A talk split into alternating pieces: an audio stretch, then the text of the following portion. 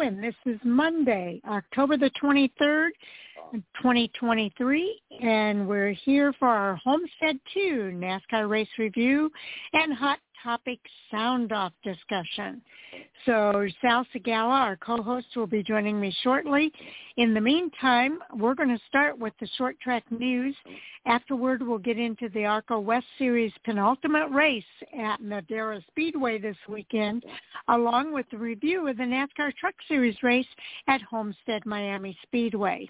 In our second half hour, we'll continue Miami and uh, reviewed the NASCAR Xfinity as well as the NASCAR Cup Series races at the track. Uh, both exciting races. We end, of course, our episode with our Hot Topic Sound Off discussion with the Fan for Racing crew, and Jay Huseman, along with Mike Orzel, will be joining us for that conversation. All right, let's go ahead and get started with some short track news. Uh, uh, just uh, looking at some of the top stories here. Uh, one of the big stories is that Hooters and Safe Locator are named co-presenting sponsors for the 56th annual Snowball Derby that will be taking place out at Five Flags Speedway uh, this season. Uh, I'm looking for the date of that race, and um, it is going to be uh, the Snowball Derby is one of the most exciting races around the country right now, and uh, people come in from everywhere around the country to be involved in the Snowball Derby.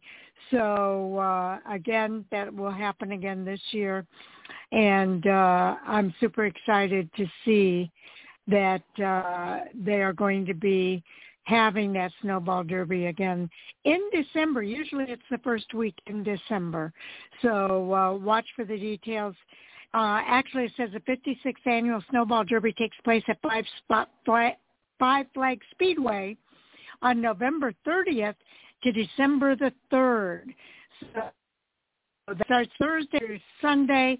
Uh, November 30 features practice for the Snowball Derby and the Allen Turner Snowflake 100 and feature racing for Five Flags, Pro Trucks, Pure Stocks, and Sportsmen.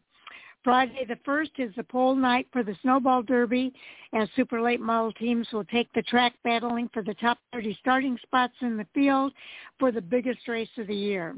The modifieds of Mayhem and the Crown Stocks are also scheduled to race on Friday. Saturday, of course, is the busiest day of the weekend at Five Flags Speedway. Uh, that includes the Snowball Derby's Last Chance qualifier and the Allen Turner Snowflake 100 and its own qualifying and LCQ and the Outlaw 50-lap feature. Saturday, December 2nd, will be action-packed from start to finish at Five Flags Speedway. The weekend wraps up on Sunday, December the 3rd, with the super late model crown jewel, the Snowball Derby. The green flag will drop at 1 p.m. Central, 2 p.m. Eastern uh, for that special event. Uh, I know a lot of uh, drivers have been talking about uh, uh, being a part of it this year, and uh, it always makes me happy when I hear uh, drivers saying that they're going to be there. I know Derek Thorn uh, is the defending winner. So uh, he is coming back to defend that title. So that's going to be exciting to watch.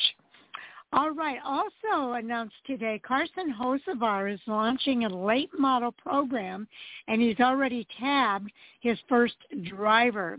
Uh, third generation racer Chase Paisanot will join forces with NASCAR star Carson Hocevar under the newly minted Carson Hocevar Racing banner for the 24 season. Uh, this, of course, is a weekly pro late model division and touring uh, Ontario with the APC United Late Model Series. Uh, so this is going to be exciting to see uh, Chase Paisanot uh, joining forces with Carson Hocevar for next season in that series. So uh, some good news in that regard. Uh, also, uh, they are showing the Winchester 400 on air on MAV TV tonight. Uh, for those of you who would like to see that race, there was of action and conversation about that race, so you might want to check that out. Uh, but uh, know that our races, our show is also available via podcast as well. So anyway, let's go on to FloRacing because uh, on Thursday, Jay and I will review all the races that are upcoming this weekend uh, in the short track and dirt track scene. But another big story that came out today is Kyle Larson and Brad Sweet and the High Limit Sprint Car Series has finalized the acquisition of the All-Star Circuit of Champions from Tony Stewart. So this is big news. Uh, a lot of people are talking about it. Everybody's got their opinion about it. Uh, but I think this is really big news. This is why Tony bought uh, Eldora Speedway. That's why he bought the All-Star Circuit of Champions. Uh, and so this is kind of the realization of a goal, I think, for Tony Stewart uh, to uh, have uh, Brad Sweet and, and Kyle Larson now uh, acquiring that All-Star Circuit of Champions. So we've got a lot to look forward to there uh, in the upcoming year. And then speaking of the Winchester 400, uh, a lot of people were talking about uh, after that race, there was a big to-do between Stephen Nasse and Gio Ruggiero. Uh, they were penalized by the ASA Cars Tour. And um, there's a nice article up from Matt Weaver over at Short Track Scene where he talks about Stephen Nasse and Gio Ruggiero from the Winchester 400, and it's time for them to do that. So if you want to read about that, that's over at Short Track Scene uh, for everybody to check that out. There's also a nice article over there uh, about mutual respect from the car's late model stock, uh, stock tour.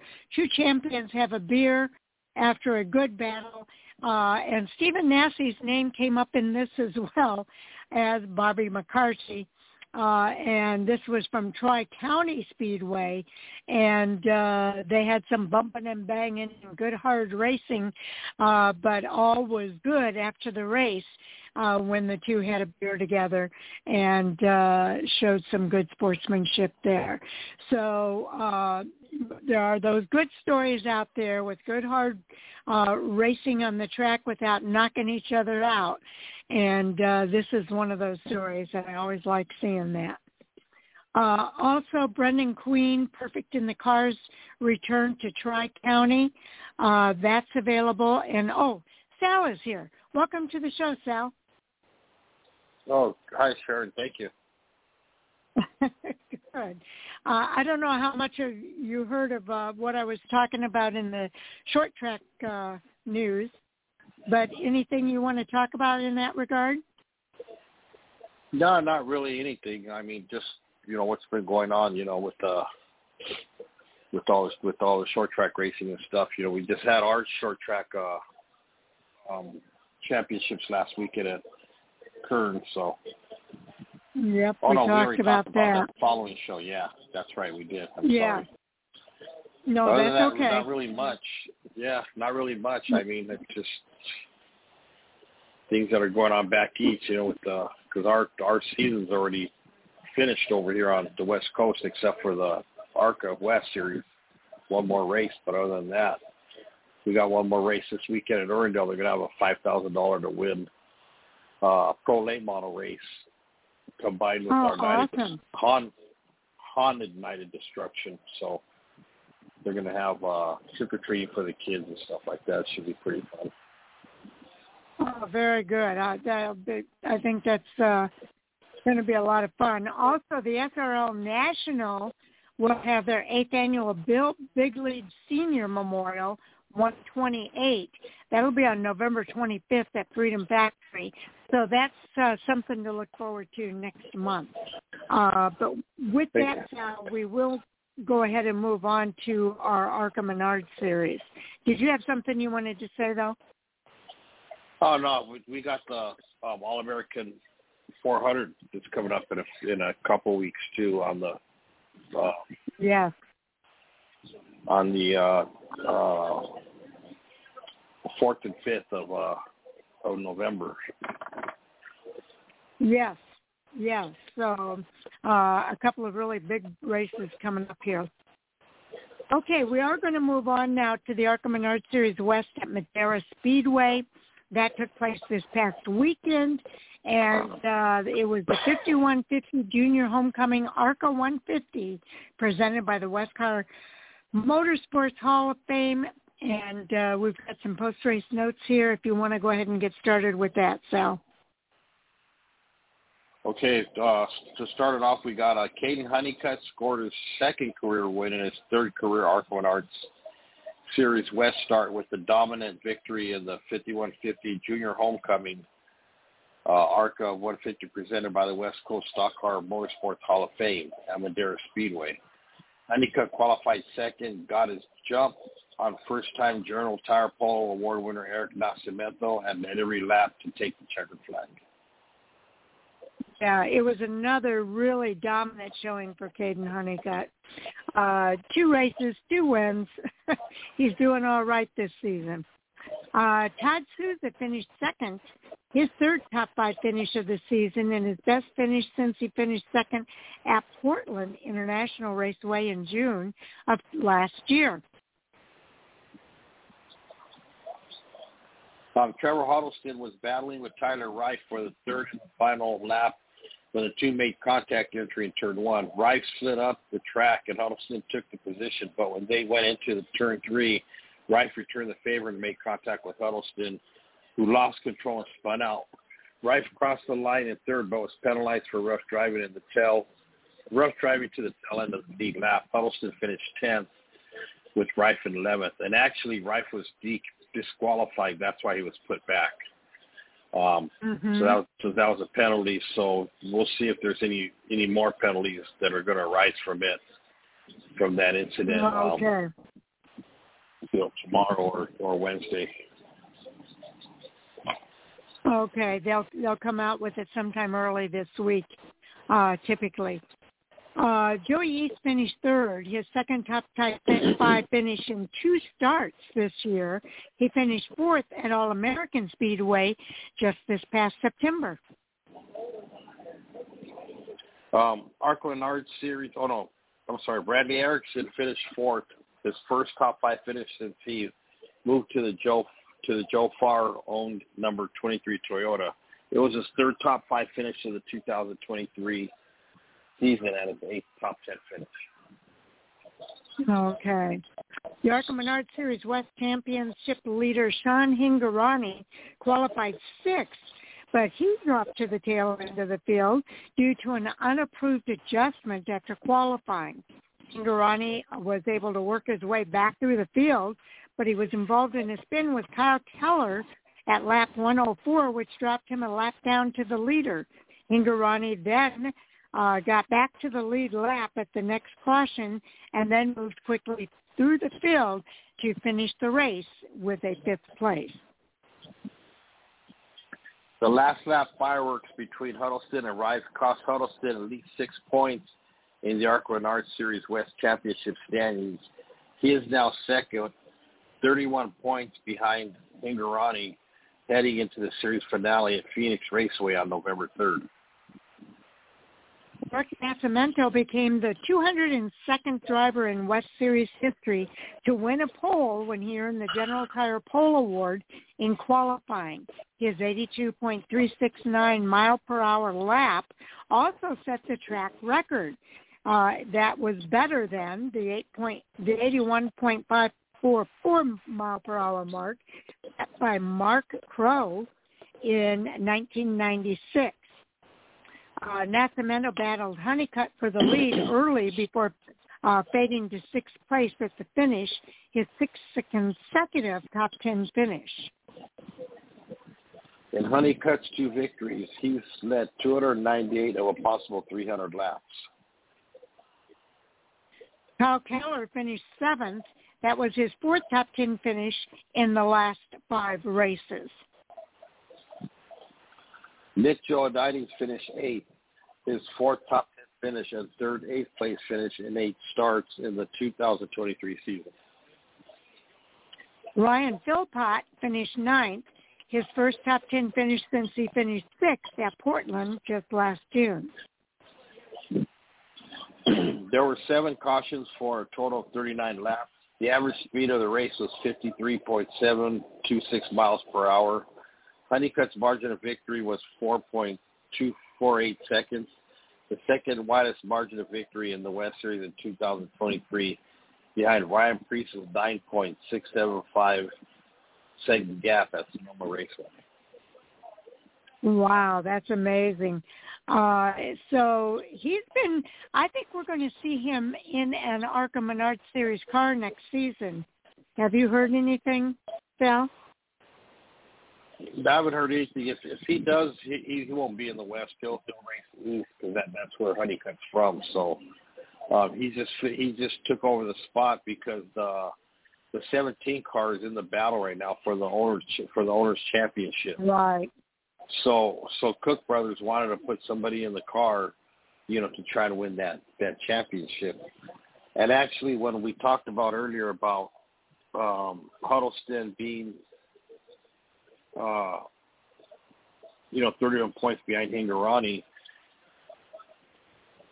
Tyler Reif is three points behind Huddleston, and if Reif wouldn't have wrecked Huddleston on that last lap, both he and and and Huddleston would have been 13 to 15 points mm. behind Hingorani and a shot at the championship. So basically, that move by yeah. Reif was not the very smartest was, move, especially on the last lap, the last corner. Oh, he he he he basically knocked himself out of out of championship contention. He has to hope that there's at least 35 cars in the field to get to win the championship, and he he just he's you know, it goes back to uh, what Dan Fredrickson, Dwayne Sharp, and um, and Donnie Wilson talking about. You know, these young kids, they just don't think. You know, they just go mm-hmm. out there and mm-hmm. race. You know, and um, and Reif never thought once. You know, looking at the big picture and just saying, hey, you know what? What happened to me in Huddleston? You know, a couple laps earlier. You know, I'll just let it go. You know what? I'll handle it on the track when we get to Phoenix. Instead, he um, mm-hmm. figured it, it's easier to dump them you know, thinking that he was going to be, you know, well, you, had, to know if you're going to dump them that you're going to go back to. You know, they're going to send you back for that aggressive. Yeah, for aggressive driving, but um yeah. So either way, they're um, you know that that's that's uh. One thing that is good though, Sal. One thing that is good is it sounds like NASCAR is starting to address uh, that kind of driving on the track, at least to some degree. Uh, they address the restarts uh, in the Cup Series. They're addressing uh, this rough racing. We've seen it. Well, the ASA Stars Tour penalized a couple of drivers for rough racing, uh, and after the race uh, antics. So um, I'm glad to see that they're starting to do in-race penalties. I think, I think it's been a long time coming, and I'm glad to see that they're finally doing it. Yeah, it is. You know, it's just that, you know, like like Stephen Nasse and all the other drivers say, you know, the what the ASA is doing, it's okay, but these fines are giving them, you know, they the they can barely make the enough money to go race, you know, and, yeah. and they're, you know taking you know these outrageous fines. You know, he says he goes, man, he goes, you're, you're taking money away from a, a team. You know, it's trying to, you know, it's trying That's to compete. true. I, I understand where he's coming from. Yeah, because they're not the big NASCAR teams. Uh, those are those are huge fines when it comes to the the the local teams that are racing. Um, Okay, we're going to go ahead and move on now to the truck series. They raced out at Homestead Miami Speedway, the Baptist Health uh, Cancer Care 200. The race winner was Carson Hocevar, uh, age 20, driving the number 42 Worldwide Express Chevrolet for Niece Motorsports with uh, crew chief Field, Phil Gould. It was his fourth victory in uh, Craftsman Truck Series races, his fourth victory and 13th toughest season and his first victory and first top 10 finish in two races at Homestead, Miami. Ben Rhodes came in second, posting his third top 10 finish in seven races at Homestead and his 13th top 10 finish of the year. Corey Heim third posted his second top 10 finish in two races at Homestead. Rajah Caruth was eighth. He's the highest finishing rookie of the race. Carson Hocevar, Grant Enfinger, Ben Rhodes all joined Corey Heim in clinching spots in that championship four. And Chevrolet clinched the first championship NASCAR ranks by earning the 2023 uh, Truck Series Manufacturer Championship. This marks the 11th time in Truck Series history that Chevrolet has captured that title. So uh, big news in that regard. But going back to the race, uh, for Carson Hocevar winning at Homestead, Miami, uh, that race, of course, transferred him into that round of four for the championship race at Phoenix Raceway in a couple of weeks. Zane Smith finished in second, but he was disqualified. And uh, but I don't know that what we'll get to that later. But Zane Smith finished second, but failed to make the round of four. It wasn't enough, but he was later disqualified as well. Ben Rhodes uh, says third here, but he actually finished in second and grabbed the final playoff spot. He had that, an ill-handling truck throughout the race, but crew chief Rick Lushes, Lushes made a call to pit road under caution with just over 50 laps left. When the pit stops had cycled through under green, Rhodes stayed on the track, and that gave him the position he needed to advance. Uh, Corey Heim was already locked into the final round after his win at Talladega. He won the opening two stages and ended up finishing in fourth place. Grant Enfinger claimed that final playoff spot heading into Phoenix, courtesy of his fifth place finish. Bayley Curley, Bayley Currey was sixth, followed by Stewart Friesen, Matt Crafton, Rajah Caruth, and Ty Majeski to round out the top 10. There were eight lead changes among seven drivers and five cautions for 29 yellow flag laps.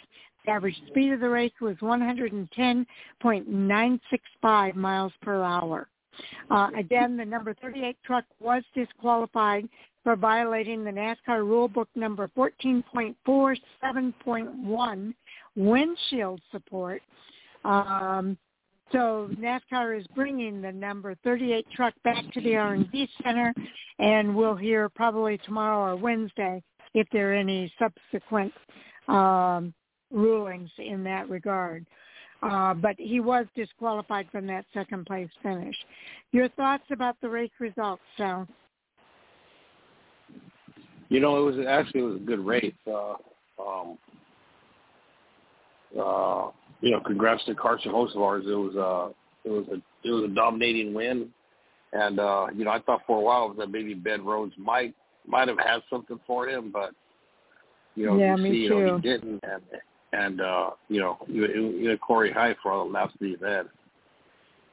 Yeah, you know, kind of like he was gonna, like he, he was gonna steal the show. Then also this just moved in the there, and once he moved in, yeah, he never moved out. Well, I would say Mhm. Hocevar's the cream. I would say he's the cream, but I mean he, you know, he he uh he got out front, and did what he had to, and at the same time knocked out um oh who was it that was on the oh uh Christian, well, Christian Eckes had some issues, and he fell no below the line. um Nick Sanchez. no not Nick um Nick I thought Nick was gonna make that that whole point scene just kept changing and changing and changing. It was crazy. It was just changing and changing. But uh, Yeah, Zane Smith, yeah. I, I thought I thought for a minute Zane Smith was going to win the race.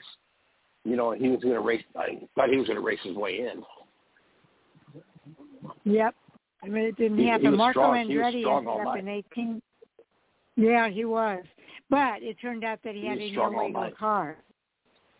Yeah. Well, that was after the fact that you know, you know, when he went to Tech after he was done. But he he did have a fast truck. He did indeed. All right. Um, so you had the four drivers who finished uh, one through four playoff drivers. Ty Majeski ended up with a ninth place finish. Uh, Nick Sanchez 17th. Christian Eckes in 20th. And uh, Zane Smith ended up dead last uh, due to the disqualification. Um, there was an electrical issue for Spencer Boyd that took him out of the race on lap 50. Also an electrical in- issue for Spencer Davis uh, that took him out of the race on lap 65.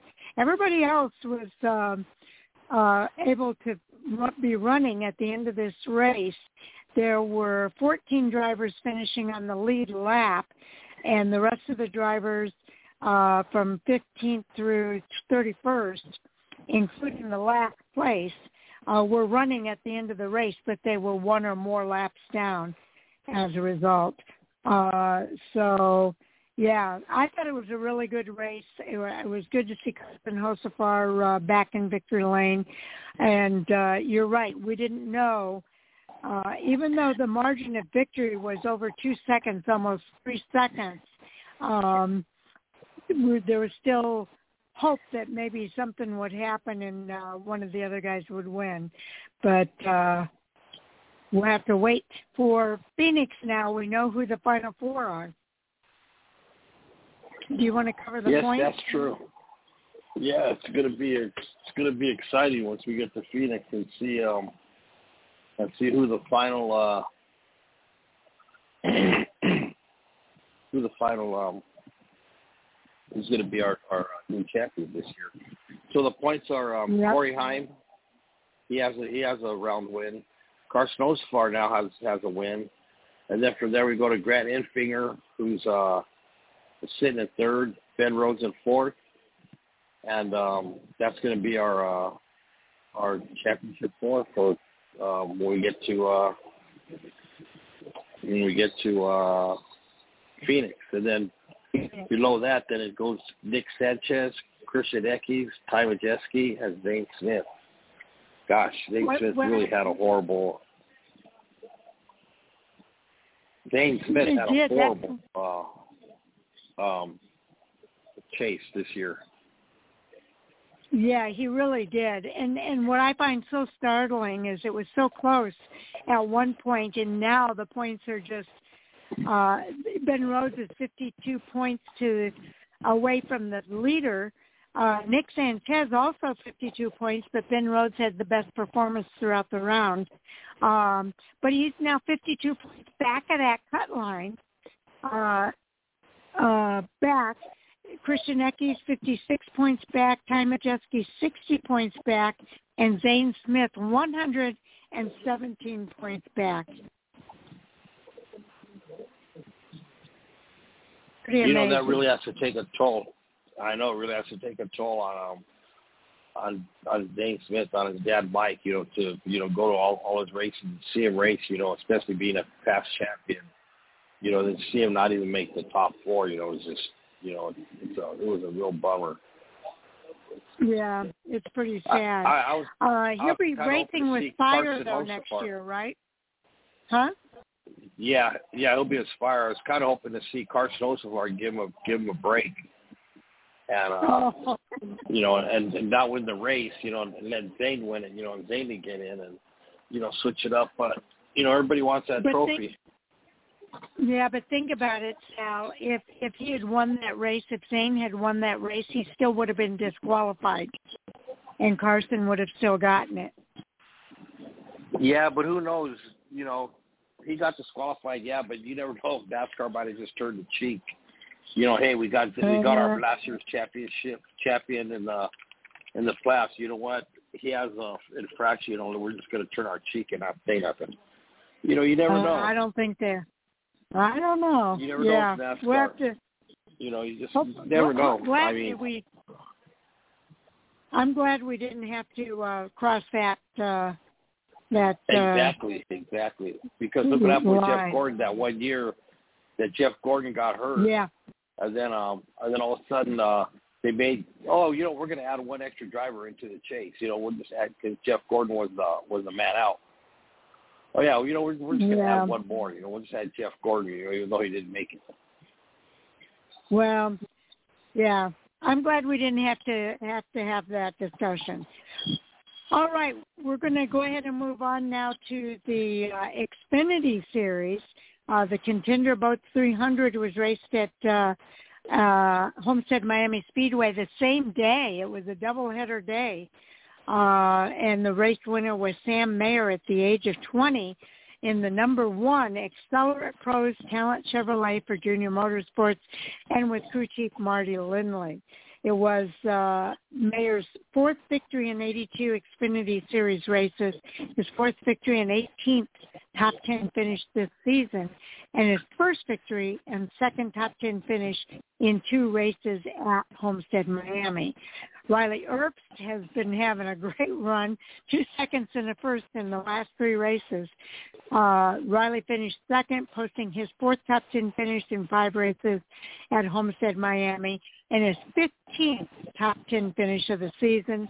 John Hunter Nemechek finished third, posting his third top 10 finish in three races at Homestead. Sammy Smith finished ninth. He was the highest finishing rookie of the race. And then we go to um, the actual race review. Sam Mayer claimed his first Xfinity Series oval race victory in the second half of the doubleheader at Homestead, Miami on Saturday, holding off last week's race winner, Riley Herbst, by just point two two sevenths of a second. In in a very close finish, Sam Mayer won the Contender Boats 300 uh, race at Homestead, Miami. In uh, Mayer is the first driver to be locked into the championship battle at Phoenix for the Xfinity Series. Riley Herbst followed up his dominant Las Vegas performance with a runner-up finish at Homestead, coming up just shy of the victory. Then it was John Hunter Nemechek who finished third while battling a cold. Uh, Austin Hill finished fourth, and Dale Earnhardt Jr. rounded out the top five in his second and final start of the season. Daniel Hemric finished sixth. Then it was Parker Kligerman, Brandon Jones, Sammy Smith, Joe Graf Jr., and they round out the top 10. Cole Custer, uh, what a heartbreaker for him. He led a race high Oh, 140 uh, Uh, a race high 114 laps and won the opening stage, but had a flat tire late in the race and dropped to 13th in the finishing order. Derek Kraus won his first career stage in stage two and finished in 11th place. Additional playoff drivers finishing outside the top 10 were Justin Allgaier, who finished in 15th. He had a loose wheel and was trapped off the lead lap. Uh, Sheldon Creed finished 26th.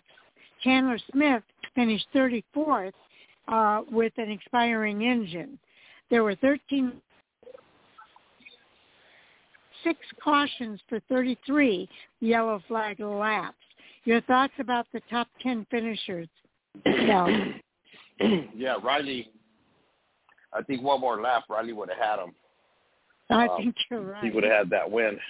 But um, man, I felt so bad for Cole when he hit the wall. Yeah. He goes, man, he goes, the one time I hit the wall, and it's the one time that I get a flat, you know, and he was just so dominant, you know, was going to lock himself, yeah, lock himself into the, into the, uh, into Playoff. Miami, not uh, Phoenix. Well, he's got but, one um, more chance to do it at Martinsville. Yeah, he's he does. I mean, um, it's it's going to be exciting. Going to be an exciting race. You know, you just, you just feel bad, you know, for somebody to have that kind of dominance, and all of a sudden, you know, he decides he's going to go up on the wall like everybody else, and um, Yep. you know, to find out, you know, if the wall for him was not the place to be because you know he cut that tire and got that flat. Uh, Yeah. you know, John Hunter and Sammy continues Smith had a be, good uh, run. Yeah. So did uh, John Hunter Nemechek continues to be. That looks like he's going to be one of the one of the favorites Mhm. to uh, to uh, win this championship. But um, you know, once again, you know, congratulations to Sam Mayer, you know, for getting that win, and um, uh, you know, um, who was it? Uh, oh, Carson was the one that said no burnout because if he gets does a burnout, he he needs he needs that truck for he needs that in, the engine for Phoenix. And yeah. um, yeah, yeah, yeah. He said, yeah. He goes, I can't do a burnout because I need it for uh, you know, for because I need it for Phoenix. Yeah, but, he um, said he didn't yeah, want to mess so, up um, that truck. You know, we're, we're getting down to the end. Derek Kraus gets that that uh Derek Kraus gets that um uh stage win. Eleven. Yeah, and falters and you know, that's the last we see of him. Um finishing eleven, yeah, he finished eleventh. You know, um it's funny because there are some jokes that were made on social media today, and um, and Joe Graf Jr. was the brunt of most of them. Oh, that's a he shame. finished the race. I know because he finished the race and didn't wreck. So, um, you know, congrats Well, to Joe, you know, on 10 that finish. place. Yeah, he got himself a top ten, so um, that's big for for for That's him and his team. It really is. It is. yeah. He was driving that number 19 for Joe Gibbs Racing, though, so he was in good equipment. Um, now, there were only 12 cars who finished on the lead lap in this race, Sal. Uh, and then another, let's see here, it looks like down to 30th place. Though all those cars were running on the lead, on um, not the lead lap, but they were running at the end of the race. Although uh, from position 13 on, uh, they finished a lap or more down.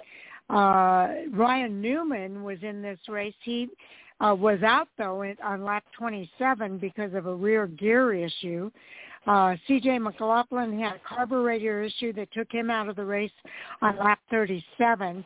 Dawson Cram was out on lap 65 uh, due to an accident.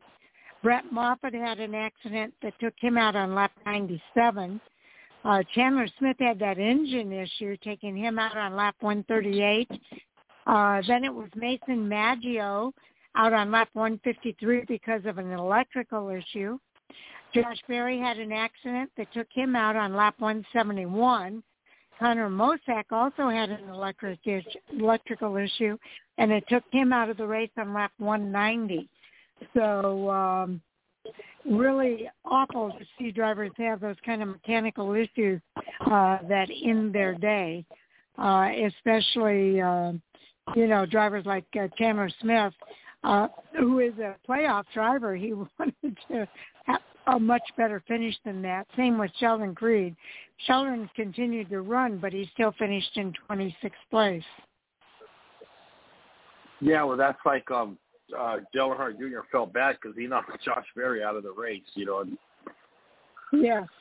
you know he he you know he apologized for it after. You know, said you know sorry you know, for knocking my you know my teammate out. His you know, driver.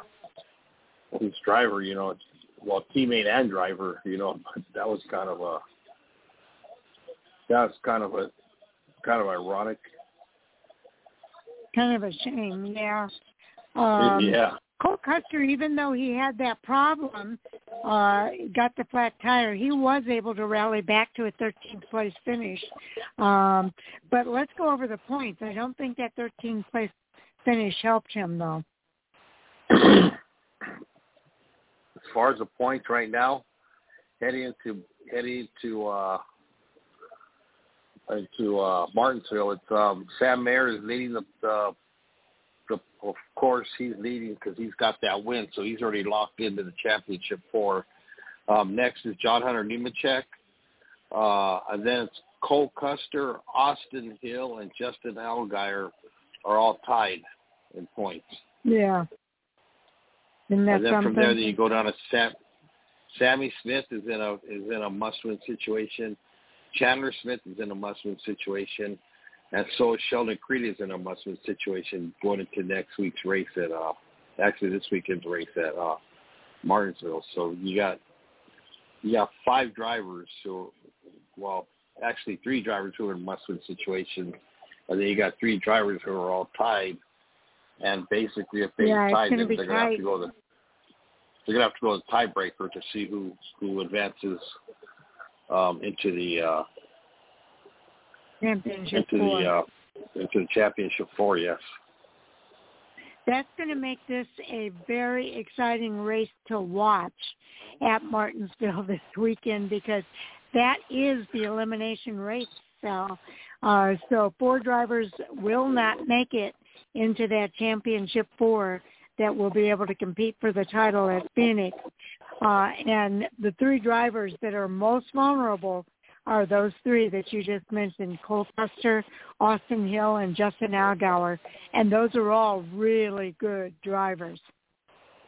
Yes, they are. So it's going to be exciting to see how they, to see their strategy, you know, to see, because basically it's going to, well, it's going to go by, they're going to need those stage points. They're going to need those, that, those stage yep. wins. So, you know, I'm sure, you know, you're going to see a couple drivers, you know, they're going to take some chances, you know, and stay out, you know, to get that you know, to grab those extra few points, you know, at the end of the stage, and then um, then for the rest of there, it's going to be on who's who's going to get the race win and and where they're going to finish from there. Yeah, exactly right. It's going to be very very exciting, and I can't wait to watch all these guys race next weekend to find out who those final four drivers are going to be, uh, because uh, it's a tight battle when it comes to the Xfinity Series. And like I say, all three of those drivers are capable of winning the championship. Uh, and now they're vulnerable to not even being in the final four. Two of them will make it. One of them won't. And that's what's going to yeah. be amazing. And you never know uh, what happens if um, uh, one of those guys that are below the cut line that are you know, a lot of points behind. If they win at Martinsville, they're they're going to leapfrog everybody. Yes, they are, and and it's going to be exciting. I, I know that it's going to be a good race. It's going to be a good. Uh, but like they say, not every, not everybody can win. So um, yes, the smartest yes, thing is is that yes. if, if you're if you're not if you're not going for the win, you know, go for the points. Yeah, those points are super, super important. For sure. Okay, we're going to move on to the Cup Series uh, real quick, Sal. Uh, guess who my race was for this week in the Cup Series? Christopher Bell. I said Christopher Bell was going to ring the bell this weekend at Homestead, Miami, and that's exactly what he did. Uh, in the four he rang the bell at um, yeah, he rang the bell and uh um Kyle Larson rung the the trash cans. Well, he had his bell rung. That's for sure. or had his bell rung. Oh yeah, I'm sure he hit it. His head was. Yeah, I'm sure he felt that one. Okay, now the Forever 400 was named by uh, presented by Noble, Mobil One was in honor of Kevin Harvick, who raced his last race at Homestead Miami Speedway. I thought that was really cool how they did that. Christopher Bell was the winner at age 28, driving the number 20 Rheem Watts Toyota uh, for Joe Gibbs Racing. Uh, they don't list his crew chief here, and I'm trying to think who his crew chief is. I'm not sure offhand. Um, it was his sixth victory in 132 Cup Series races, his 12th, uh, his second victory and 12th top 10 finish of the year, and his first victory and second top 10 finish in four races at Homestead, Miami. Ryan Blaney finished in second. Uh, he was none too happy with Kevin Hart, um, Hamlin. I saw a video and uh, it was pretty interesting. Uh, Ryan Blaney uh, posted his second top 10 finish in nine races at Homestead, Miami, and his 12th top 10 finish of the season. Tyler Reddick finished third, posting his third top 10 finish in four races, uh, races at Homestead, Miami. And Ty Gibbs finished in seventh place. He was the highest finishing rookie of the race And uh, we'll go to the race recap here. Christopher Bell uh, wins in Miami, and he's back in the championship four for the second consecutive season.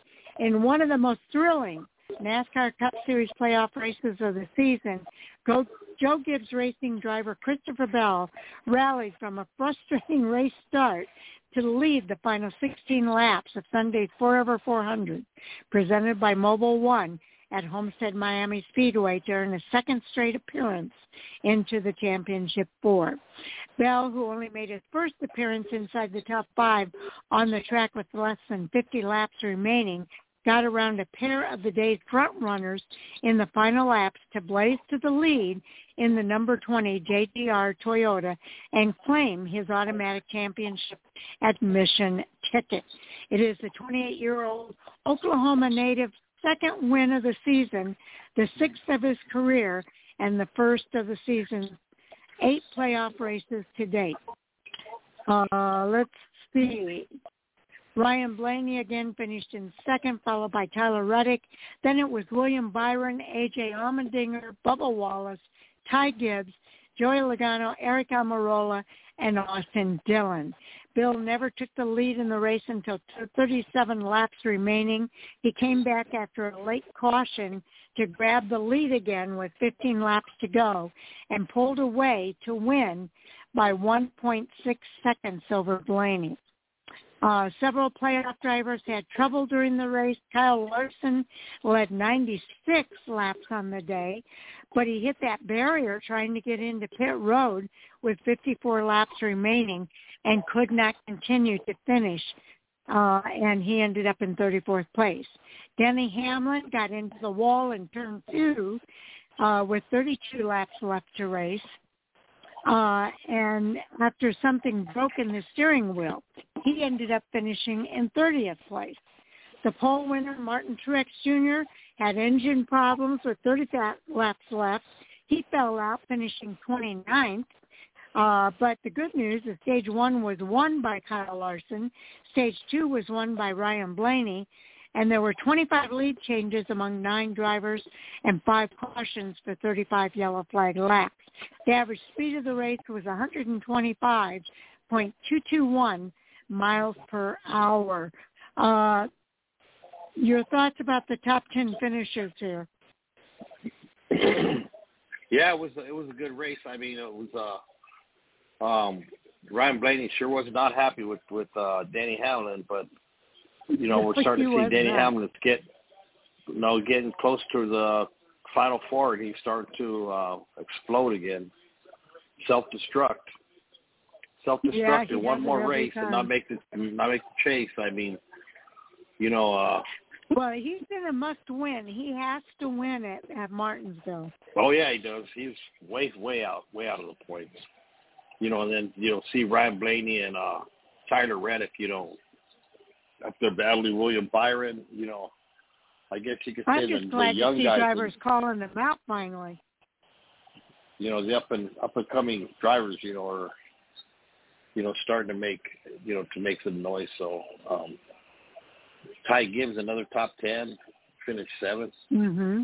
Uh, highest finishing rookie. And uh, Kevin Hart, the most he can get out of that place. But like I said, out of um, there's just a lot. Uh, Joey Logano eighth, Aric Almirola ninth, and Austin Dillon in the tenth spot. Um, yeah, pretty amazing. Looking forward to uh, Martinsville to see who the Final Four is going to be. Yeah, we talked about the four playoff drivers. Uh, they had a good race. Uh, Christopher Buescher finished in 21st place. Martin Truex, we mentioned that 29th, Denny Hamlin right behind him in 30th, and then Kyle Larson in 34th place. Just a shame to see that happen. Um, Harrison Burton was out on lap uh, 165 due to overheating issue. Uh, Josh Bilicki had an accident that took him out on lap 201. Uh, several accidents here. Uh, Kyle Larson out on lap 214. J.J. Yeley and John Hunter Nemechek were out on lap 218. all because of accidents. Lap 221, it was Ross Chastain due to an accident. Lap 236, Denny Hamlin, accident. Uh, Martin Truex Jr. had an engine failure that took him out on lap 237. And then um, the rest of these cars from 28th up finished running, uh, but uh, of those cars, uh, 23 of the cars finished on the lead lap. The rest were a lap or more down at the end of the race. Uh, but the margin of victory, 1.651 thousandths of a second. Uh, it was a good race, but it boy did it shake up the uh, points. Oh yeah, it, it sure did. I mean, there was a almost a photo finish. You know, it was so close, but you know, congrats to Christopher Bell, congrats to Ryan Blaney. You know, if they're able to race each other clean, you know, and let their, you know, basically let their cars do the talking. Yeah, yeah, it's kind of like what you said about the Xfinity Series race. If Blaney had had a, another couple of laps, he might have won it.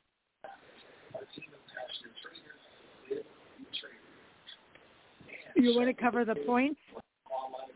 Yeah, let's get to the points. The points are, uh, let me see. I just had them, and they disappeared on me. Okay, here we go.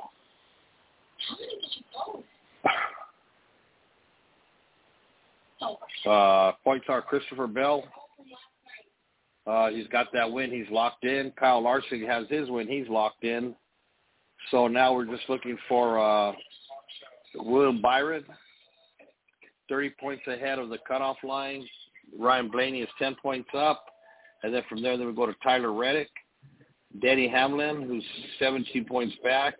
Mark Truex Jr. is 17 points back. And Chris Buescher is now in a must-win situation if he if he thinks he's going to contend for the uh, for the championship this season. Yeah, technically, uh, Denny Hamlin, Martin, and Truex Jr. could get in on points, but that would mean that Ryan Blaney and William Byron would have to have a bad day, and it could happen. Uh, so we might see a shakeup after Martinsville as well.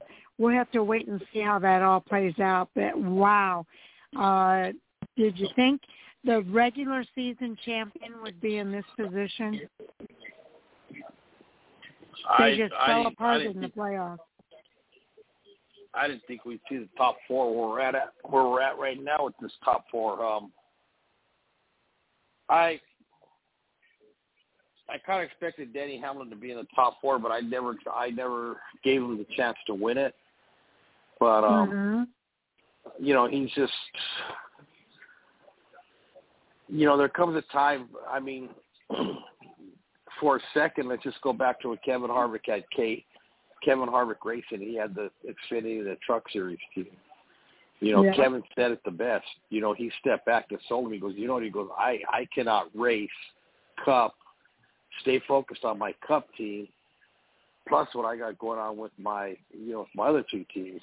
Now imagine mm-hmm. Hamlin is trying to jostle a, a cup team, which is a yeah. lot more, you know, takes a lot more than handling an Xfinity or truck team because they don't race every week like the like the cup team does.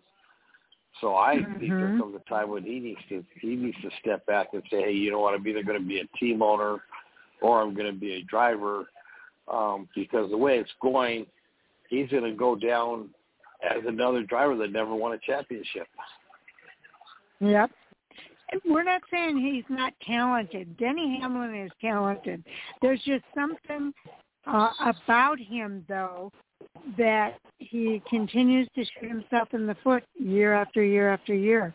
Um, and it, it's sad to see, quite honestly. Um, but like I say, I do think I think Denny Hamlin's a talented driver, uh, but he he um, has kind of said and done some things to several other drivers uh, that they're finally starting to call him out. And yeah. um, I, I think mean, that needed was, to happen too.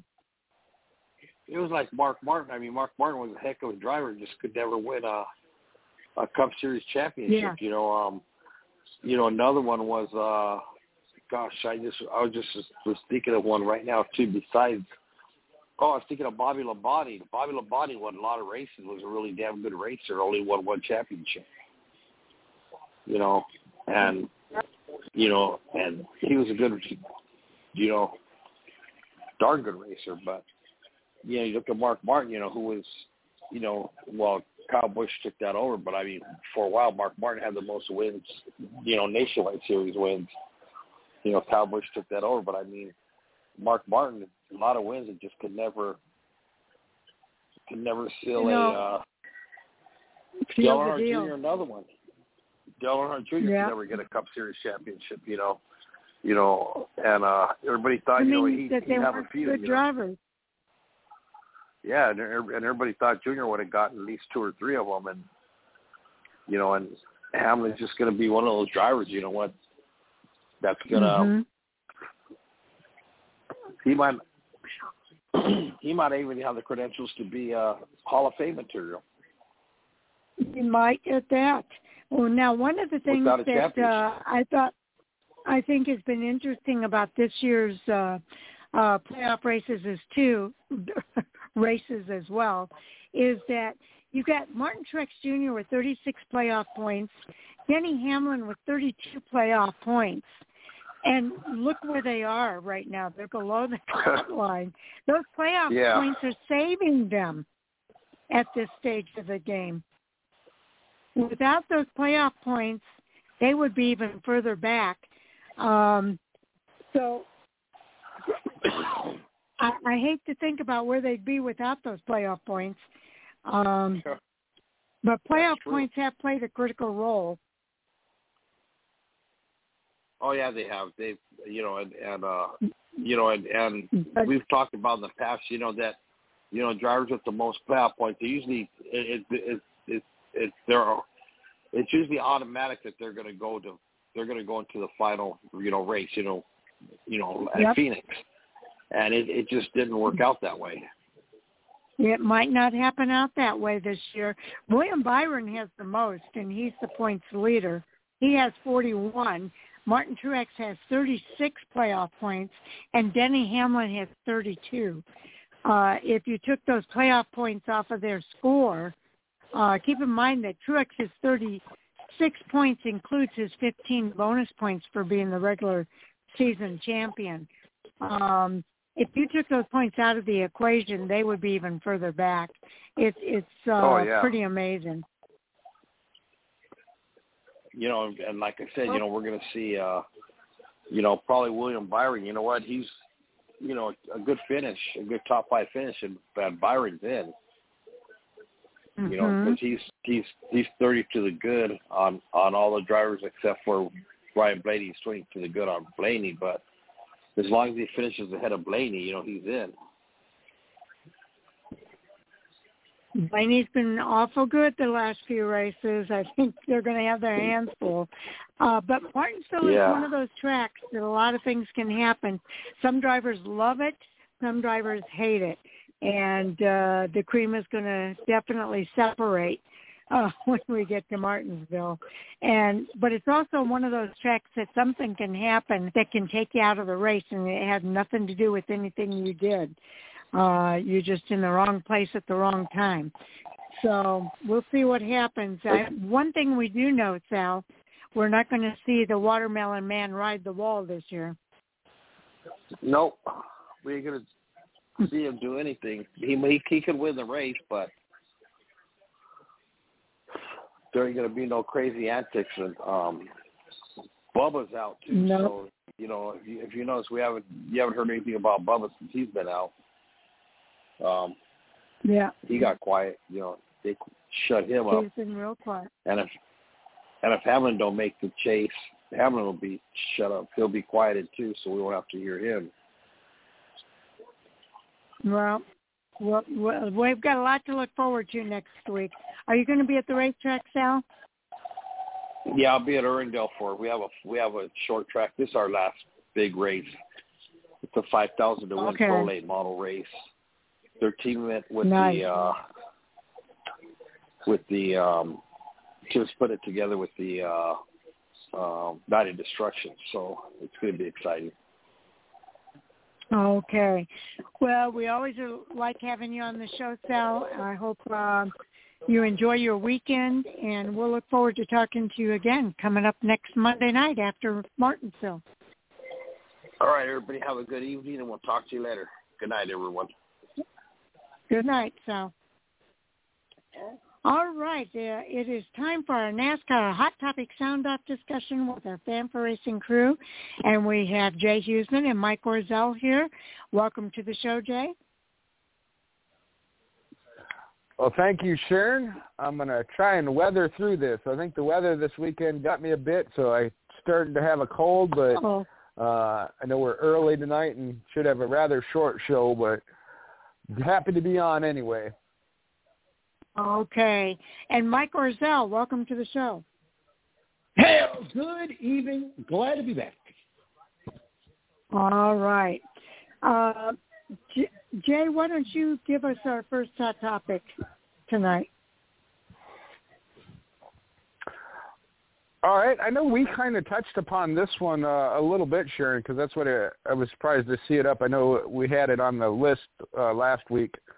Um, must have been Thursday, but the Cars Tour issued some penalties from the Winchester late model race with Stephen Nasse and Gio.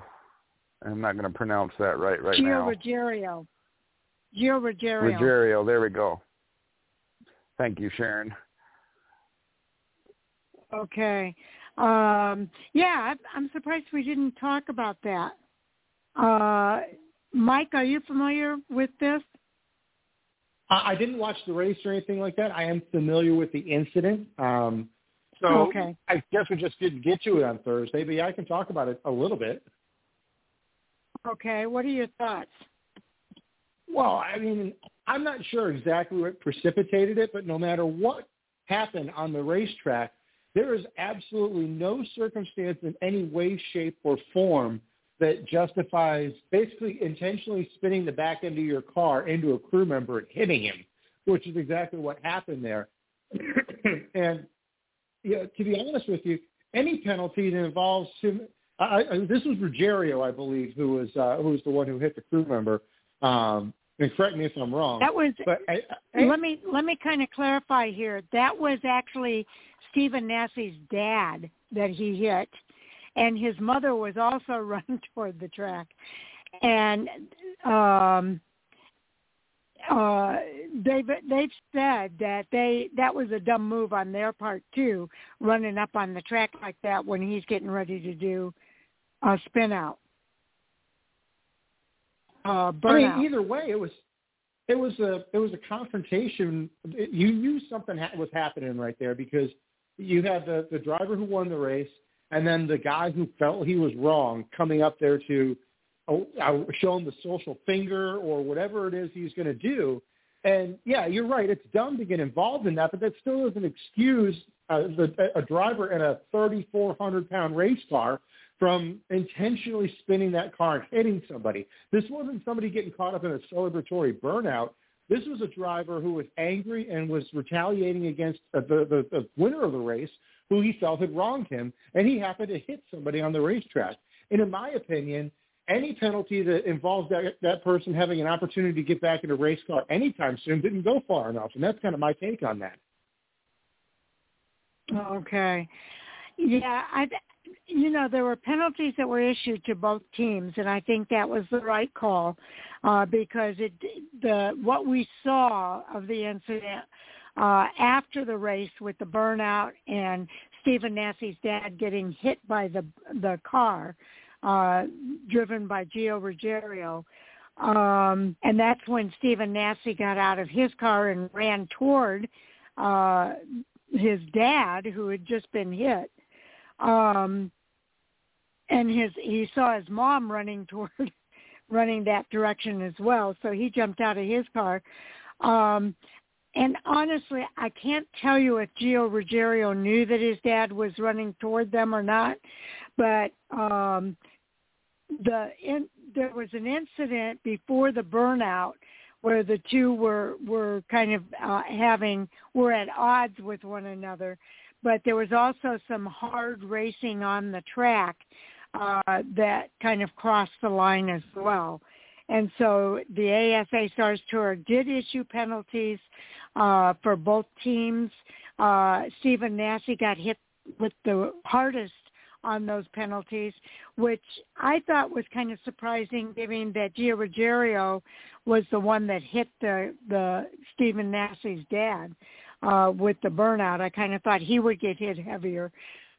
Uh, but I will say they both deserved penalties. I think in this case, uh, they were both uh, racing uh, overly over the line hard on the track uh, and and bumping and hitting each other, and uh, uh, they both uh, took their penalty. The one good thing is that they're moving on from it. They've decided that it's not in their best interest to kind of keep this feud going and they're moving on to the next race and kind of putting all of this behind them.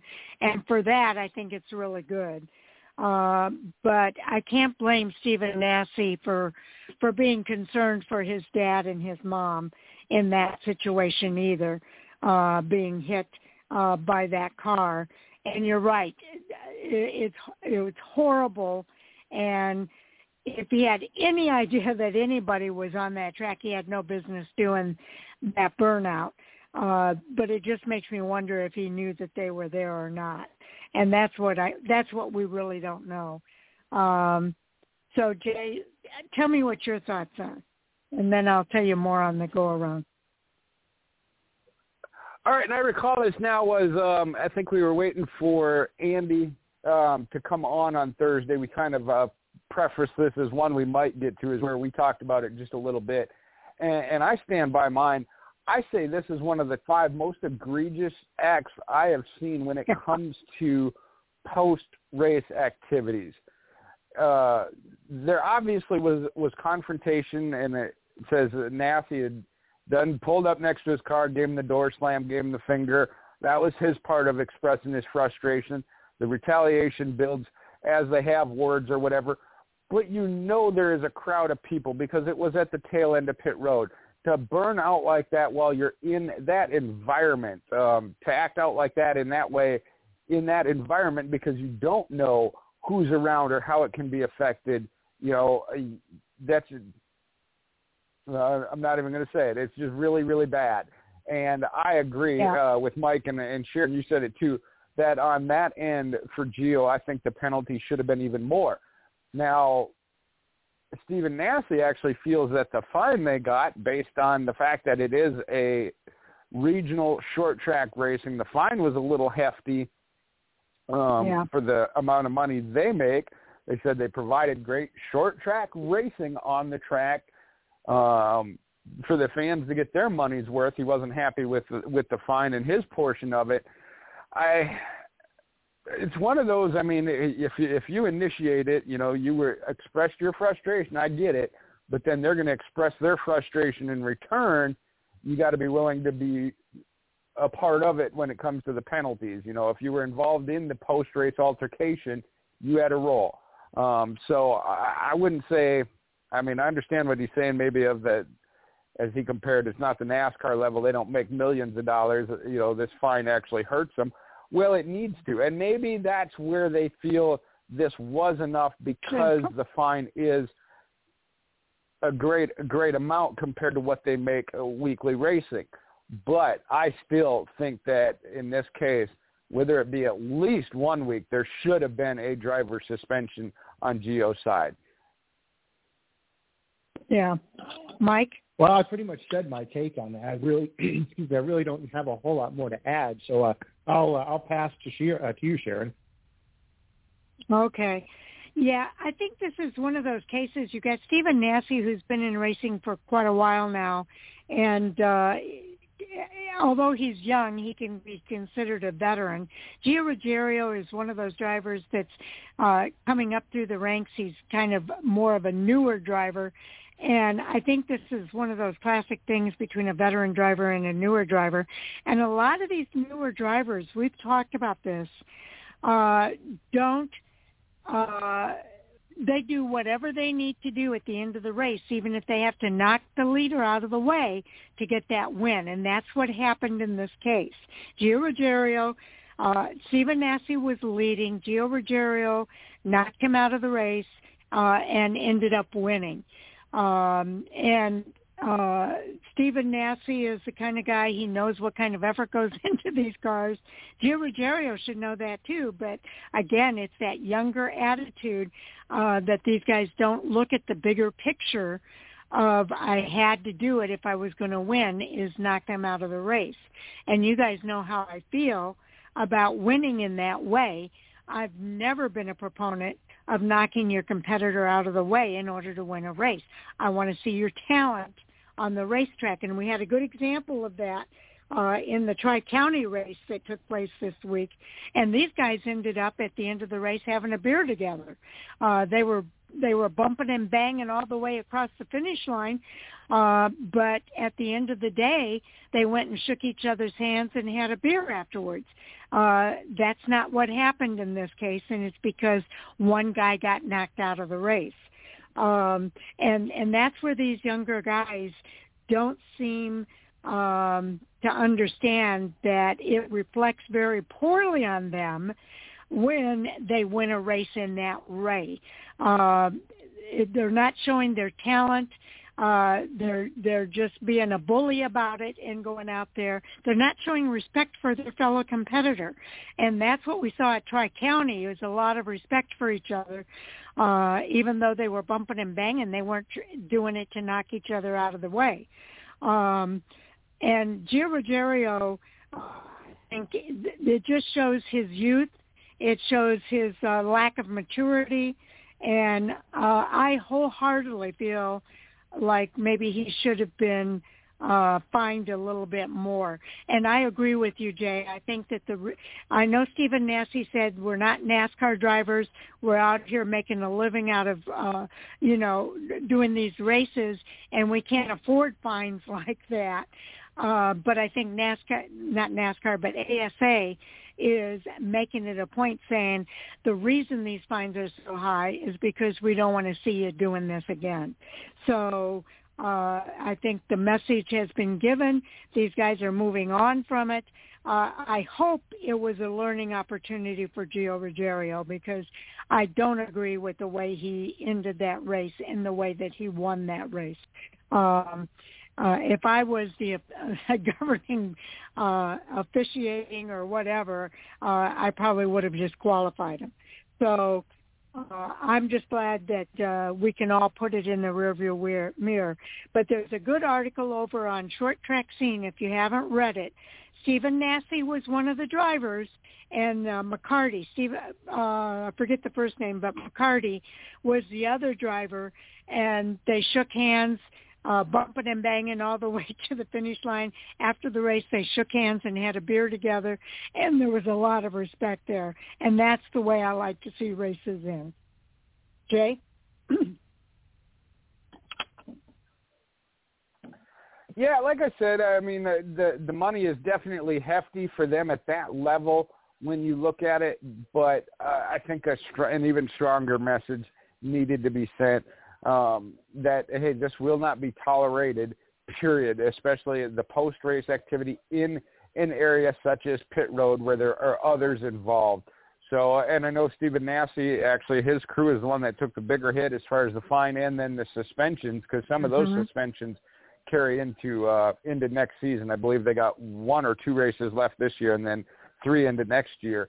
Um, when it comes to the whole crew involvement, and we've seen that be enforced at all levels of racing. I know it, we talk about it at the top level of NASCAR, but they need to learn this at this younger stage. As you said, uh, some of these drivers are developing, coming up with this this attitude or um, the way they act, and if it's not going to be allowed at the top level, they need to correct that problem when they're young and moving up through the different systems, uh, whether it's a direct yeah. system to NASCAR or not it still needs to fall in line with, hey, as you move up, this isn't going to be acceptable, so don't do it now and get in that, as you say, Sharon, bad habit um, of doing it more than more than three times. Don't develop that habit because it's not going to be tolerated. Yes, and I think it's a good message to send. All right, Mike. What's our next hot topic? Well, we've only got one race left before the cutoff for the four, Final Four championship race. What are our opinions on the, well, really there's six drivers left vying for two positions because we know that Christopher Bell and Kyle Larson have already advanced to the championship four. What, uh, what's everyone's opinion on where we're standing right now? Who's going to get those last two slots? Who's going to be on the outside looking in? Okay, you're talking about the Cup Series, right? That's correct. Okay. Uh, Jay, or yeah, Jay, what are your thoughts? I've never been more confident in my life, and I'm going to say this right here, right now on Fan4Racing Blog Talk Radio. Kyle Larson, Christopher Bell, and two other drivers are going to race for the championship because it's a big unknown. That's a pretty solid branch I'm standing on there when you go out on the tree limb. But no, I mean, no we think about Martinsville. Yeah, you like that? Um, think about Martinsville. Denny Hamlin and Martin Truex had rough days. Both of those, statistically wise, very good at Martinsville. So those could be one of your two as far as winning you're in. I know there's a little bit of point situation when we talk about that. Somebody's going to get in on points. I believe William Byron is still in a fairly secure position. And guess what? He drives for Hendrick Motorsports.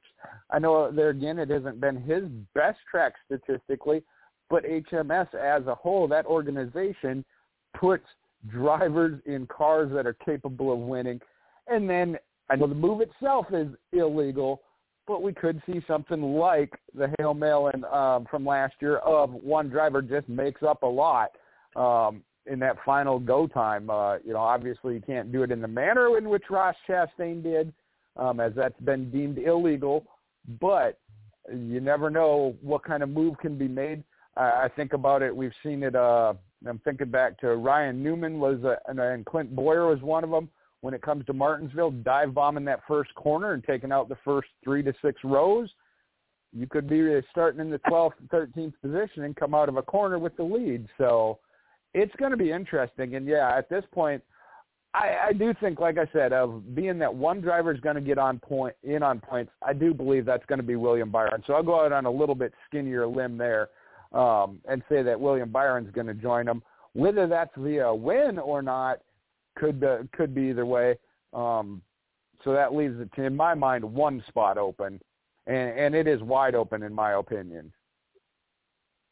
Yeah, I agree. Uh, I think that the points actually, mathematically, these guys could still get in on points.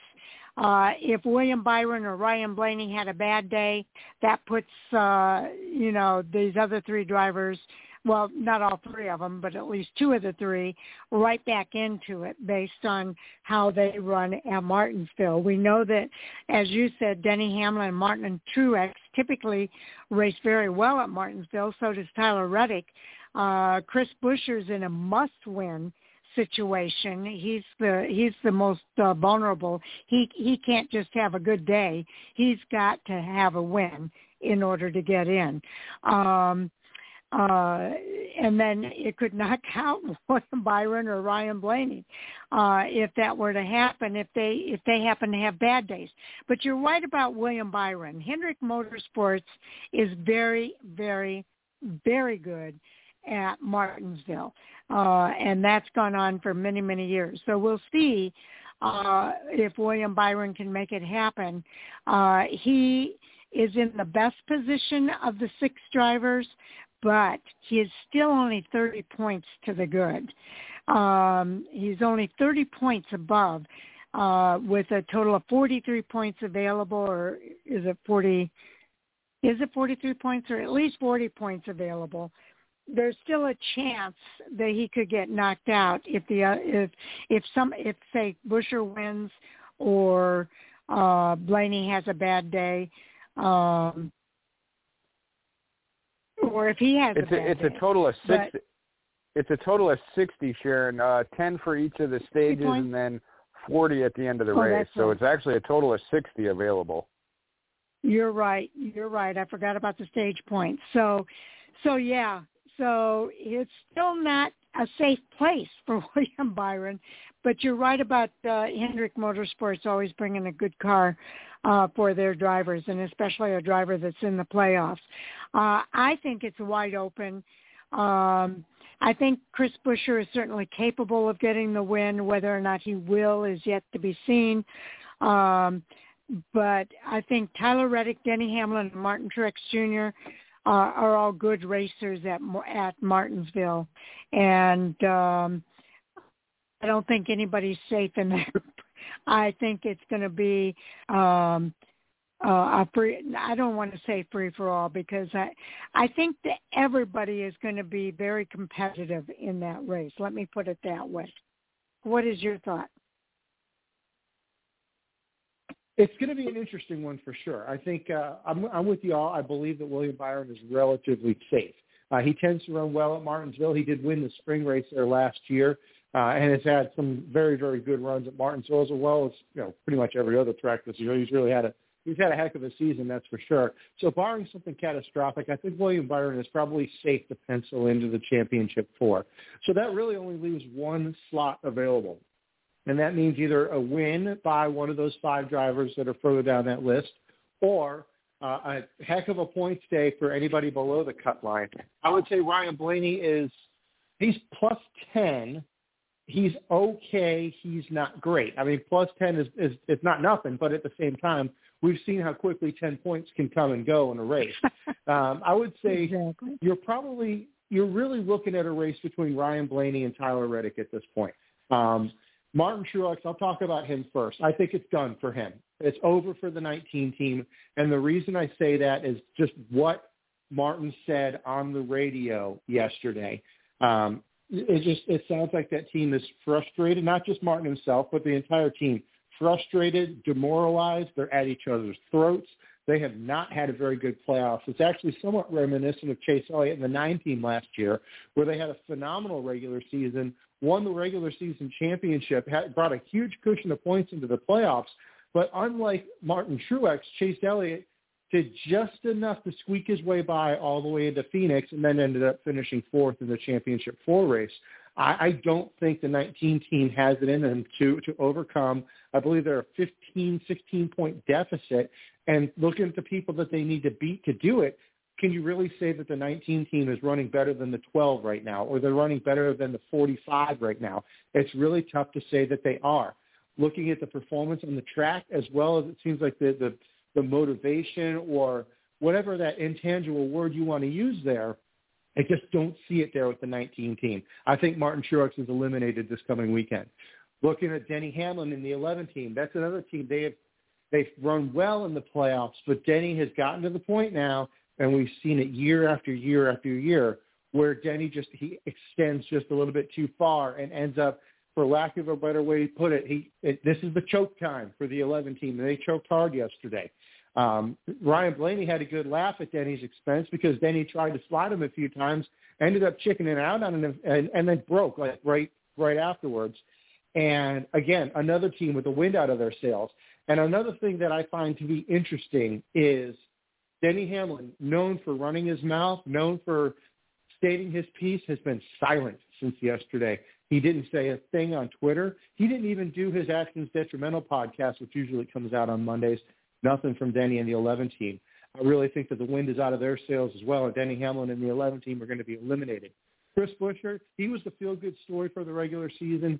Um, several wins back to back really brought RFK back to prominence. I think the Cinderella story is going to come to an end for him as well. Um, I, it's obviously not out of the realm of possibilities, but historically speaking, Buescher has not tended to run well at Martinsville. He runs very well at Bristol, but we haven't seen him really run well at Martinsville. Maybe things change, but without a win, mathematically, yes, it is theoretically possible that Chris Buescher and that number 17 team can advance, but without a win, it's going to be very, very unlikely. I think Chris Buescher is eliminated as well. So we're really back to a race between Ryan Blaney and Tyler Reddick. Flip a coin, it's going to all come down to track position and who has the better day and better execution on pit road for those two. Okay. He makes a good case, Jay. What are your thoughts? Well, I'm going to actually uh, use some statistics here, which have actually surprised me. Hold on a second. Bob, lay down. Um, Ryan Blaney actually has the best average finish at 9.5. Uh, I went into Racing Reference to pull up the stat lines. Doesn't have the win. But second is Denny Hamlin. Uh, average finish is 10.3, five victories. And Mike talked about Martin Truex. Uh, average finish is down at 15, or sorry, 16.0, puts him a little further down the list, but does have three victories.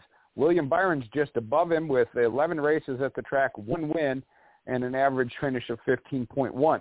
So right there, that's why I say I think it is completely wide open. Unfortunately, uh, Mike said, I think the story, the Cinderella storyline for Chris Buescher, probably over. It was a good one. If he makes it to the final four or the championship four, it would be a great one.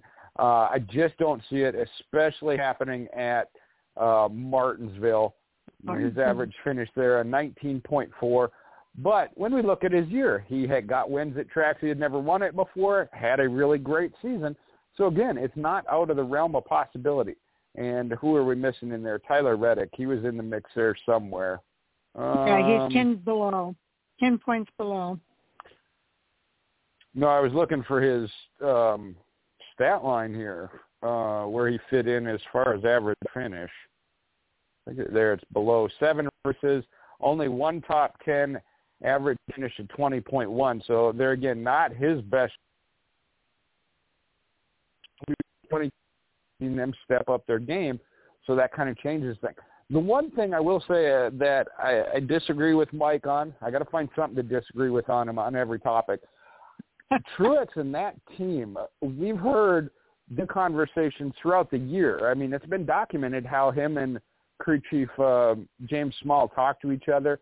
There was some serious frustration yesterday, uh, without a doubt. Um, I, I don't remember what it was that Truex responded to, and the answer was, "I don't care." You know, but we've seen that before, and we've seen him come back and win races. So I think that, and Truex is one that I think we've seen can really compartmentalize and put that behind them, especially if they bring a fast, race-winning capable car to Martinsville. A lot of their situation this year has just been, as much as you, you say that you create your own luck, it's been bad luck. I mean, that motor blowing up yesterday um, after having a dominant car think back to, and I'm trying to remember which race it was, three laps in, right front tire, something on it breaks, and he just crushes the wall three laps into a race. I mean, that, again, it, that is just some serious bad luck and having a rough year. Denny Hamlin, on the other hand, self-creates his, and we saw a little bit of that yesterday, and I think that that may be one where, as we like to say, shot himself in the foot because uh, there's several drivers that I think are not going to give him any kind of break when it comes to Martinsville. Ryan Blaney being at the lead of that. Yeah, I don't know if you guys saw his video, uh, but uh, he did not mince any words on his car radio, I guess, about Denny Hamlin. And um, he had some things to say after the race as well. So um, uh, in, in one sense, I'm glad people are speaking up about Denny Hamlin because I, I feel like it's about time uh, that they've done that. And you're right, he's been super, super quiet. Uh, we aren't hearing the usual Denny Hamlin chatter. Um, and he he does if he wants to go after this championship he's going to have to refocus himself and stop worrying about what everybody else is doing and focus on what he himself needs to do. The problem with Denny Hamlin is he's so worried about what the other guy's doing that he misses he misses the boat for himself. And that's exactly what happened yesterday. Um and and Martin Truex, I have to agree with with both of you because what both of you have said, I can see both points of view. Um, I, I think that, and somebody said it, I think, on the broadcast that Martin at one point said that's just the way we communicate. Um, and I don't know that it worked for them during the regular season. I don't know that it's working for them during the playoffs. Um, I think that uh, that team is extremely frustrated with one, and I don't even know if it's with one another because it's like you said, Jay. Um, they have had things happen that just, and you know, the flat tire, the engine expiring, uh, all of those things that are happening, and they're in the same stable as Christopher Bell uh, you would think the veterans would be the ones that would be the cream rising to the top. Uh, but Christopher Bell has just, and he had a rough day yesterday himself. His race did not start out that well. And, and I guess I'm saying all of this to say things can happen and and that's the unknown that we have going into this race. Everything that Mike said is a possibility, and it could happen exactly the way he said. But there are unknowns with Martinsville, and I do think that it's a it's going to be up for grabs, and we're going to see things happen that we don't expect to happen. William Byron could have an engine expire just like Martin Truex did, and he could be the guy that ends up below that cut line. Um, so I don't think it's a given. Uh, I, I don't see him being a given. I, I do think that he could have bad luck just like everybody else, and something could happen that could take him out of the race. Um, I do think that the closest race is between Ryan Blaney and Tyler Reddick. Uh, Jay brings up a good point. This is not one of Tyler Reddick's best tracks. Uh, and I don't think that Tyler Reddick's had the best playoff run that he wanted to have either. I think his team has kind of faltered uh, throughout these playoffs. And I, I think it all speaks to the fact that this playoff has been an extremely competitive playoff. And um, uh, it is going to be interesting to see what happens at at Miami. Um, I'm sorry, Martinsville uh, this next week uh, because I think it could shake up these points again. And I think a lot of things we're seeing now could be totally the opposite uh, when it's all said and done. It may be exactly the same as it is right now. Um, and that's just the point. We don't really know going into Martinsville how it's going to end up. So, Mike, you get you get the final say here. Well, I mean, I kind of broke down everybody in my first reply, so I'll, I guess I can talk about the two guys that I really didn't talk about because they're already locked in. You got Kyle Larson and Christopher Bell. Um, can you tell who I had for the fantasy pool yesterday? Because only my juju is bad enough to take out Kyle Larson at Miami. But really, in all seriousness, um, you got to wonder what something like that, some, some just a demoralizing incident like that, what kind of an effect, if any, does that have on the five team? There were pictures that were posted yesterday of uh, after the race. Cliff Daniels had kind of a, a huddle with uh, with the entire team right there by the hauler after they were done packing up the the busted up race car. They didn't, they didn't disclose what was said there, but you got to imagine Cliff Daniels is he has identified that as a potential um, demoralizing moment of running so very, very well, and then one just catastrophic mistake by the driver just wipes out their entire day. And I think Cliff Daniels is keenly aware that if that's not handled well, that could really kill the momentum that that five team has going into Phoenix. Uh, looking at Christopher Bell, that's a great shot in the arm. Complete opposite story, right? Terrible, terrible day long. Uh, NBC really highlighted about the radio on the 20 team mm-hmm. where Bell was talking about how tight the car was, how terrible it was. It was undrivable. He was cracking jokes about, oh, I guess I need to start working on driving right now, or something along those lines. And then all of a sudden, in the last 10 laps of the race, this guy comes out of nowhere and wins the thing. That has got to be a huge shot of momentum for, for the number 20 team going into, yes, they've got Martinsville this weekend, but looking forward into Phoenix, that 20 team has really got to be on a roll. Same thing for William Byron. Um, even if he does, he, he will most likely make the championship four, barring a catastrophic day this weekend at Martinsville. And that team mm-hmm. has just mm-hmm. been consistently good. They didn't win the regular season championship; they just missed it to Martin Truex because of some consistency issues. But I think a lot of that consistency has been cleaned up in the playoffs. And William Byron, that number 24 team, has probably been one of the most consistently strong teams that we've had through the duration of the playoffs. And they showed it again yesterday, running it up front most of the most of the afternoon, uh, coming home with another top five finish, one of many for that uh, number 24 team.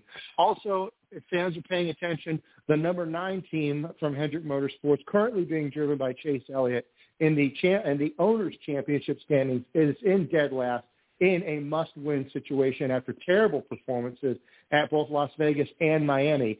If the number nine car does not win this weekend at Martinsville, the number nine will be eliminated from Owners Championship contention.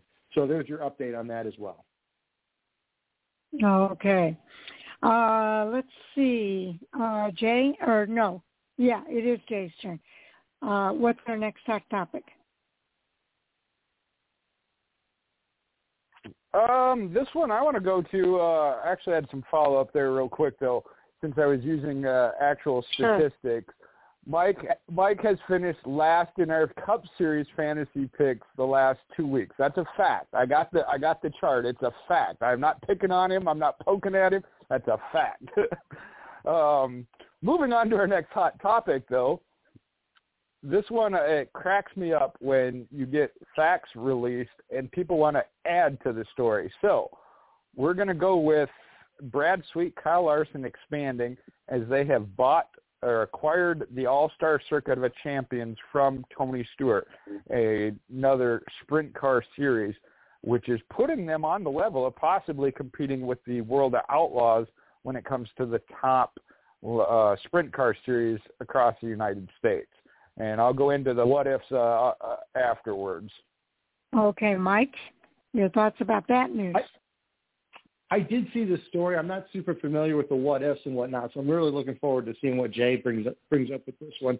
But with regard to Kyle Larson continuing to his, expand his empire in, in dirt racing, look, the, the joke forever has always been that Kyle Larson races in the Cup Series to fund his dirt track addiction, and I don't know that that's necessarily just a joke. I think that may there's at least a kernel, if not an entire ear or corn of truth to that. So seeing him continue to expand, I think, is great. Not just, and this isn't about Kyle Larson. You got to think about the opportunities that he's giving, or at least doors that he's opening for so many other racers coming up through the dirt world and potentially eventually into the, the NASCAR world. Uh, having a guy like Kyle Larson, a big name, a, a big celebrity, uh, involved in promoting and growing the sport is only a good thing. So seeing him continue to grow that is phenomenal. Um, with regard to buying it from Tony Stewart, I don't know if there's really any hay to be made there. I know there, I'm sure there's people reading into what that means as far as is Tony getting out of the circle track game. Is he getting more and more involved in NHRA, which it looks like he is. I don't know if that has anything to do with him selling a racetrack. I don't know about that. Uh, I, I really don't want to speculate too much, but either way, I'm really glad to see Kyle Larson continue to grow because he's a really positive force when it comes to developmental racing. Yeah, I've I've seen some of that too, uh, Mike, and I think that people are being a little hard on Tony Stewart. They got to think about why he bought that series and the All Star Circuit of Champions, and this is kind of the realization of his dream. He he bought that to save that series, and it did save that series. And now it's okay for him to move on because the series has been saved. Uh, it's going to be bought by Brad Sweet and Kyle Larson. Uh, the, Kyle's uh, Brad Sweet's sister is married to Kyle Larson, so it's all in the family there. And uh, uh, I think this is a win-win-win situation all the way around. I don't think I, I don't think any less of Tony Stewart uh, for selling it. I think he did what he set out to do, and uh, now these guys are going to carry it on. Um, and and these are uh, two of the best guys you'd want to have carry that on. Uh, so I, I, I like the idea that these guys uh, bought it and they are expanding it. And you're right, they're going to be real competitive now with the World of Outlaws, and uh, uh, I think it's it's going to be fun to watch that competition uh, in both of those series. I think it's going to be exciting. So uh, obviously, there are a number of drivers out there uh, that can be competitive uh, across both of those series. So I, I I don't see any negatives here. I think it's all good. Jay, I'm curious to hear your thoughts. Well, I'm going to have a tough time finding something in this one to argue with Mike about, and it didn't take him long to go down that road of what if. Um, start with the fact of that it got sold, and, Sharon, you made a great point. He revived it, he saved it, he revived it, and is now passing on that torch. And Kyle Larson and, and Brad Sweet are ones that want to pick it up and carry it. And we've seen this mm-hmm. with the mm-hmm. Cars Tour of Jeff Burton, Kevin Harvick, Justin Marks, and Dale Earnhardt Jr. buying the ASA uh, Cars Tour series. You know, they want to see it continue and bring it back to life to another level. So having somebody that's willing to do it. Tony Stewart has a lot of irons in the fire. Um, and this is one he is willing to, and he didn't just sell it outright just to sell it and be rid of it. It went to somebody I think he fully knows is going to take it to another level, um, even above what, what he had. And I think about the fact that he's um, picked up with the SRX just moving on to another chapter.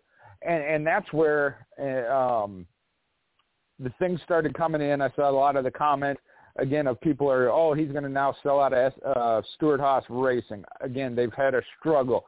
There's been talk about how much he shows up at the track, whether he's really supporting his NASCAR team. It's all about the NHRA.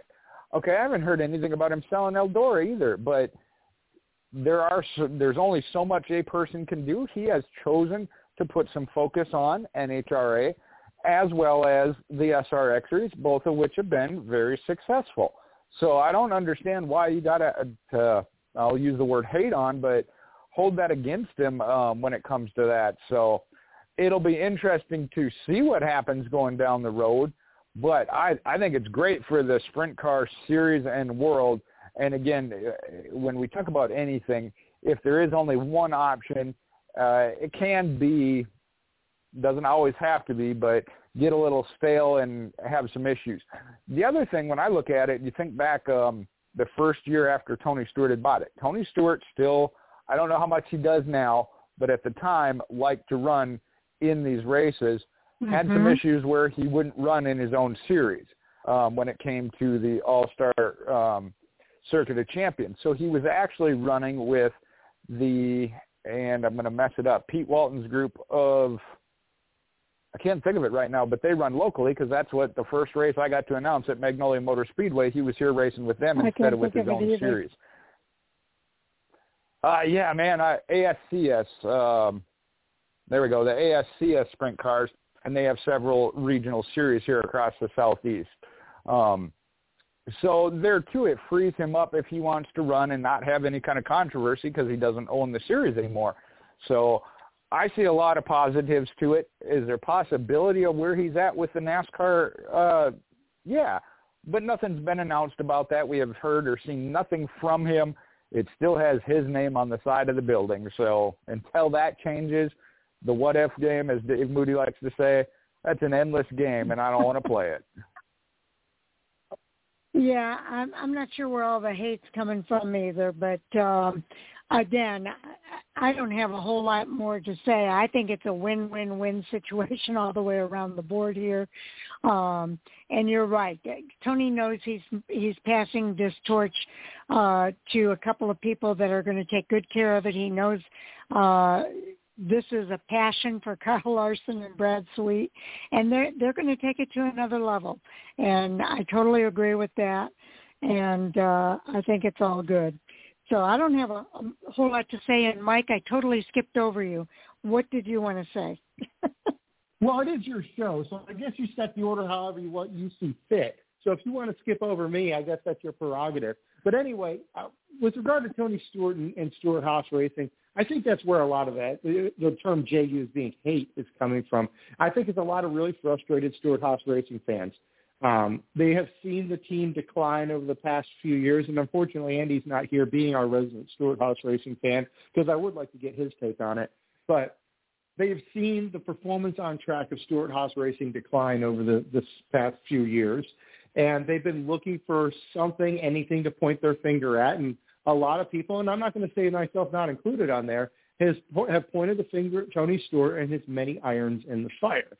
As part of the reason why Stewart-Haas Racing has experienced the decline that they have over the, the previous years. Whether that's valid or not, I don't know. But I think that explains why there's a, that that immediate knee-jerk jump to to the hate of of Tony Stewart and why he's getting out of it and all that. I think is because of the frustration that Stewart-Haas Racing fans have seeing their favorite Cup team really struggling over the past few years.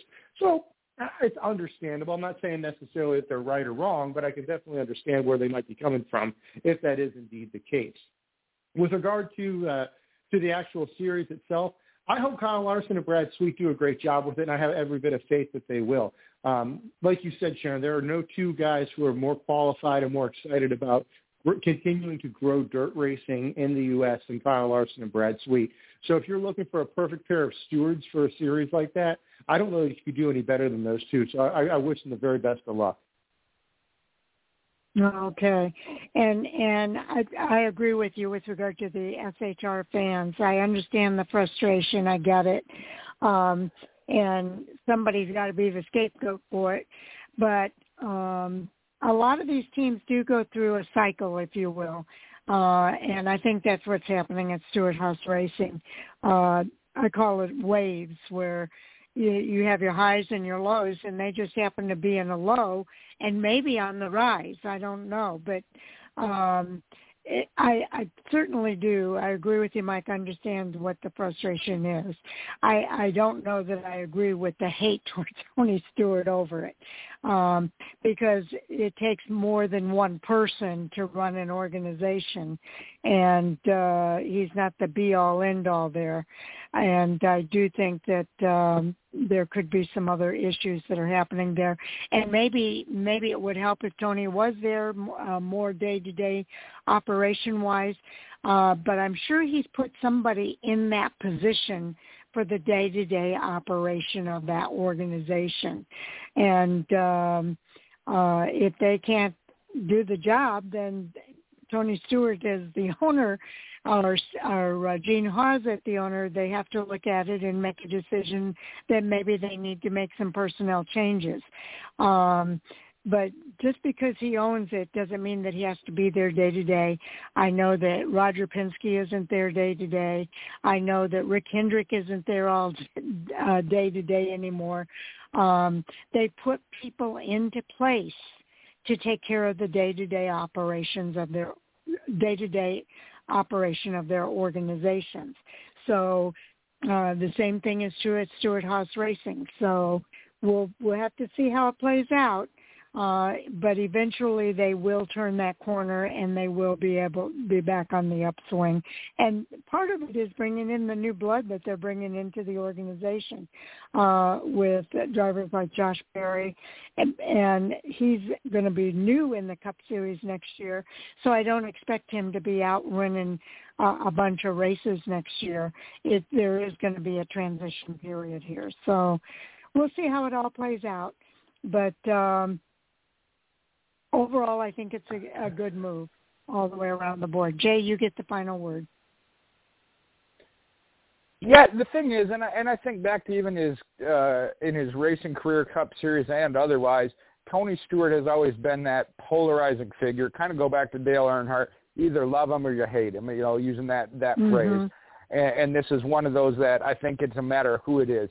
You mentioned Roger Penske, not one that's at the track, has a lot of different irons in the fire with the track the, um, and Indy ra- Racing League's teams as well. I don't see a lot being pointed at Gene Haas on his side as he's looking to get into Formula One. And then I look at other teams that have gone through their down times and struggles. Roush Fenway. I did, Roush was at the track. He was more involved than I think any mm-hmm. one of the owners that uh, you can't get more involved than Jack Roush. Richard Childress, again, RCR went through a stage of struggling. He was at the with the team 100% all the way. So that's not always necessarily the, the answer. Um, I think this is just the one, the fact that it's Tony Stewart, people want to want to poke at because they know they can get under his skin for one, you know, uh, and we saw that from the media side as well as uh, the, the NASCAR um, side as well, just from everything he does. Like I said, just that polarizing figure when we talk about that. But overall, uh, going back to the actual sprint car series. You both said it real well of the giving back and bringing it to another level. Kyle Larson and Brad Sweet, nobody better to sell to. We've seen what they want to do, what they've done already with the uh, high limit series, and to combine that and, and just continue to grow it, I am excited for that. Okay. Uh, Mike, you got a topic you want to talk about? Sure. Uh, this one has been in the rumor mill for the past couple of weeks, but they made it officially official this past weekend. Chandler Smith has been bought out of Kaulig Racing and will be racing with the Joe Gibbs Racing uh, Xfinity Series program next year. So Chandler Smith staying in Xfinity Series, but leaving Kaulig Racing to go over to Joe Gibbs. Is he driving the 19 car? I didn't see the word on it. I don't know that they specifically said which Joe Gibbs racing car that they're going to have him in. Uh, right now, the 19 is just a kind of a, a rotation of pay drivers. The 20 obviously is John Hunter Nemechek, but he's leaving to go drive the number 42 in the Cup Series next year. Uh, so there's really no clarity of, as to what uh, specifically Chandler Smith is going to be driving beyond the fact that he will be in a Joe Gibbs Racing Xfinity Series car. Oh, okay. Okay, Jay, what are your thoughts? Uh, yeah, there, there's not a whole lot of facts when it comes to that other than the buyout is complete and he is moving to Joe Gibbs Racing, as Mike said. There's a couple of things I'd heard, and we had talked about this or what the status of Joe Gibbs Racing might be because we had already heard Sammy Smith was leaving the team to go to Junior Motorsports to fill that number eight being left by Josh Berry the when I heard and I and I won't even say from any kind of credible source, I just saw somebody else put it out there. Sheldon Creed is another one that has opted to leave his current team of RCR. Somebody linked that to Joe Gibbs Racing. That is purely speculation. I have not even heard that rumor of anything um, from what I would consider an official and credible source, but that possibility is out there as he's looking for a ride, as is Matt DiBenedetto never know. Uh, DiBenedetto, it would be a return to Joe Gibbs Racing. But they are filling those seats. So when we look at Joe Gibbs Racing, they obviously have the intent to stay within the Xfinity Series.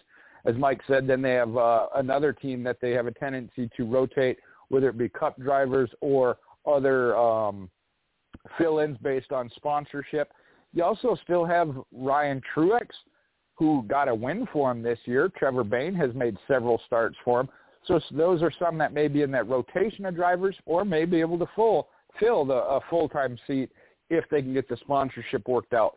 What perplexes me here is right now in the Xfinity series, we we still have eight that are in contention to go to the championship four. Three of those eight in the final, yeah, three of the final eight that are still in contention are changing teams next year. Sammy Smith going from JGR to Junior Motorsports. Chandler Smith now announcing he's leaving Kaulig to go to JGR, which again would be moving into a championship organization. I'm not disputing that.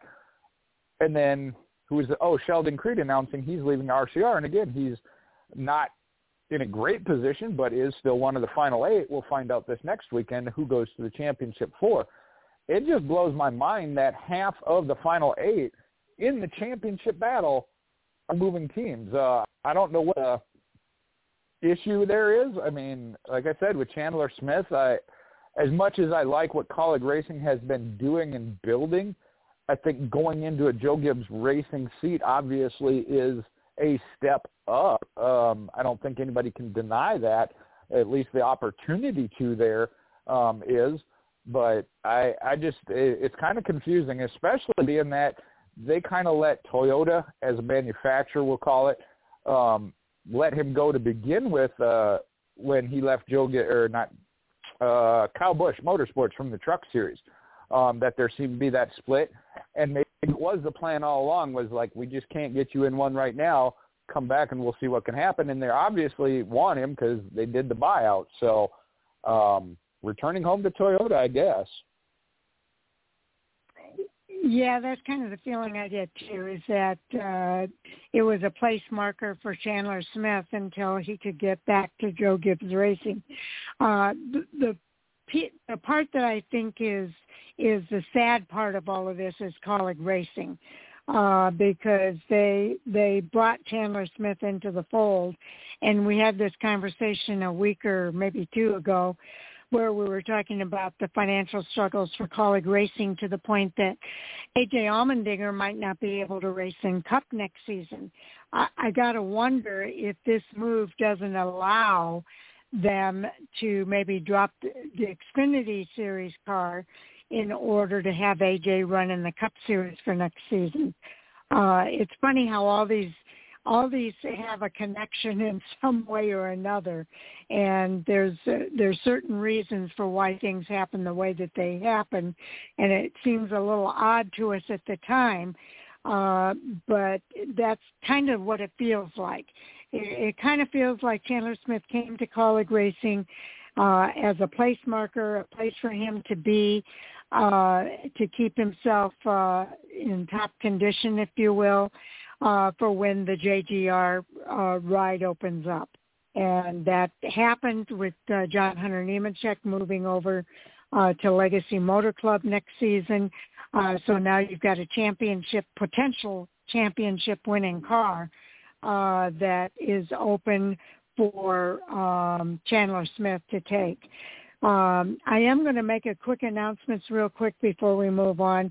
Uh, for those of you that are tuning in for the first time, uh, we let you know that we're going to go off the air at exactly 10:30 uh, p.m. Eastern Time, but we are going to perhaps continue. We've got a couple more topics here, I guess, and we will record that part of the conversation as uh, part of our bonus overtime material on our podcast. So you'll be able to hear the rest of that conversation when the podcast becomes available. And I'll go out on Twitter and Facebook to let you know when that happens. So at your convenience, you can fast forward to the two-hour mark on any of our players, whether it be on TuneIn, iTunes, iHeartRadio, um, wherever you tune in, you can fast forward to that two-hour mark, and you'll be able to hear the rest of the conversation. We're also on Amazon uh, podcast now too, so uh, there's a lot of different ways you can listen to our show, uh, as well as our website, fan4racing.com. So with that, I'll just say um, in a way, it does kind of make sense to me. Uh, they they did they did the buyout. Um, that buyout obviously helps Kaulig Racing at this particular point in time, and it may be just what they needed for AJ to race in the Cup Series uh, for next season. So we'll see if there's any other announcements that come out uh, that substantiate that. But I think that's all part of the grand scheme of things, if you will. Mike, your thoughts? I don't know that this was part of Kaulig Racing's master plan here to lose Chandler Smith. If you look at the statement no, I that Kaulig put so out, either, when, but... yeah, yeah, because I mean, if you look at the statement that Kaulig put out when this was announced, it was very cold. It was it was Mm-hmm. basically mm-hmm. the driver Chandler Smith, who has raced for us for a year and has done this, this, and this, will be leaving at the end of the season, and that was it. It was not a very warm and and we're you know we're happy to see him go and we wish him the very best. You know the the typical niceties that go into a driver departure kind of message really weren't there. And that kind of ties into what we talked about with the press conference at the end of the Indianapolis race after AJ Allmendinger won there. It seemed like they were not not Indianapolis, uh, Charlotte, when uh, Chris Rice was very cold about Chandler Smith and seemed like he was throwing some shade at him because I believe he knew that the Joe Gibbs Racing deal was, if it wasn't finalized at that moment, he I'm sure he knew that it was almost surely a done deal. And he seemed like he was very frustrated with Chandler Smith at that point as well. So I don't think Kaulig losing Chandler Smith was part of their plan. In fact, I think they had hoped that Chandler Smith would become a development driver that they could eventually build their Cup Series organization on, and they could hang their hat and say, that guy there, that Chandler Smith guy winning in the Cup Series, we made that. We were the team that developed that, and I think they lost that opportunity, and I think they might be a But little bit they- frustrated about that. They do Um, benefit though from the buyout. Well, certainly they do, and, and and like you said, they've got the financial position that they're in as far as sponsorship or the lack thereof and the need to find some money. So you're right. They're, they, they're kind of getting pulled in two different directions here. On one end, they've got the desire to have that development driver that they own and, and he's their guy. But on the other end, mm-hmm. like you said, they're up against the wall with, with money. So maybe they just needed the money to have it happen. I don't know. You would think, though, if it was that beneficial to them, they would have been at least uh, publicly been at least a little bit nicer about Chandler leaving because it, it sure seemed like they were pretty salty about it, at least the way it happened. So I don't know. With regard to Chandler Smith moving over to Joe Gibbs Racing, I agree with Jay. I think it's going to be a step up from him. Uh, I believe that Joe Gibbs Racing equipment, by and large, is better than Kaulig. Maybe a year or two ago, that wasn't the case before Kaulig got serious about the Cup Series program. I think that really dragged down the, the performance of their Xfinity program. But I think right now, 2023 going into 2024, I believe that Joe Gibbs Racing Equipment is probably the best, if if not the very best, one of probably two teams that produce the best equipment week in and week out in the NASCAR Xfinity Series.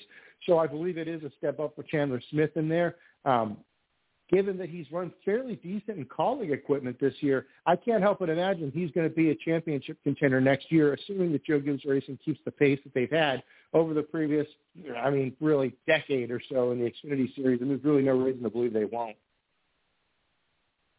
Okay, Jay, your follow-up?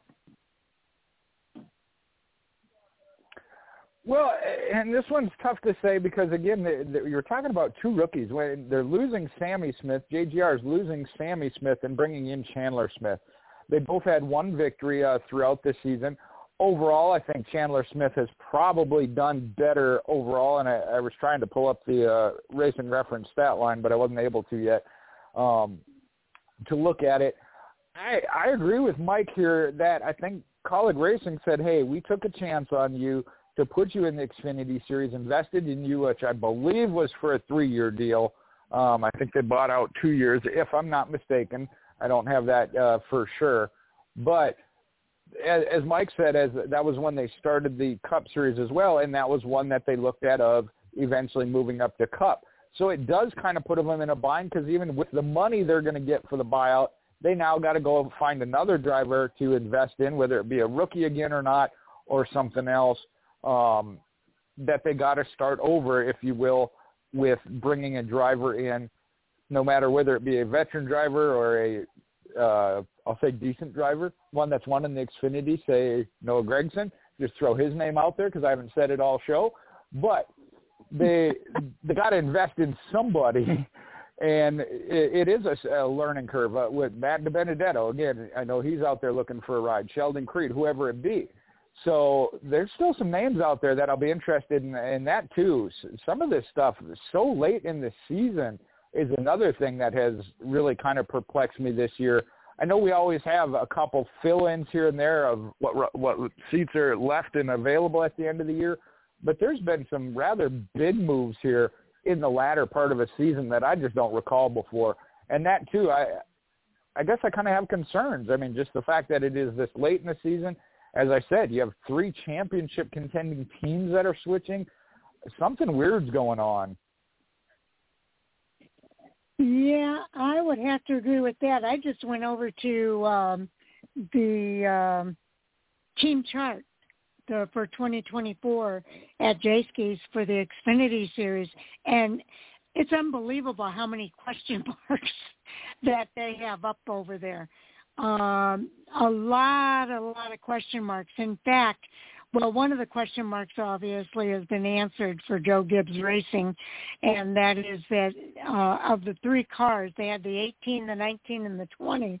Um, all three of them have question marks, but we know now that Chandler Smith's going to fill in one of those question marks. Um, and have they said where Sammy Smith is going? Well, he's going. Sammy Smith the number, is going to Junior Motorsport. The number eight. The number eight. There you go. The number oh, eight. that's right. Yep, He's to replace Josh number Berry. Eight. Okay, I just couldn't remember where. Okay, so he's going to uh, Chevy. Well, here's the thing. I, I do agree with you guys that they invested in Chandler Smith, and it is a hard pill to take when your driver comes to you and tells you that they're going to be moving over uh, and going back to Toyota. uh, at that point, Kaulig has to feel like uh, they were kind of used, if you will, uh, it, um, in in that whole process. But why in the world would Chandler sign a three-year deal with um, them unless he knew that all along that Joe Gibbs Racing was going to buy out that that deal? Um, what I think is, is uh, interesting here is that if you look at the Kaulig racing teams, uh, right now they've got a bunch of question marks there as well. They don't have drivers for two, the number 10 or the number 11 for next season. So it, it's going to be interesting to see how all of this plays out. I guess what I'm saying is that even though it was a hard pill to swallow for Kaulig Racing to have their driver tell them that they were leaving, and I'm sure it was a hard pill to swallow. Um, it's it's happening. The buyout is happening at a kind of a convenient time for them as well, because they they need that extra money. Um, because right now they don't have drivers in that number ten or number eleven. Now, uh, I think that they probably know who's going to drive those cars.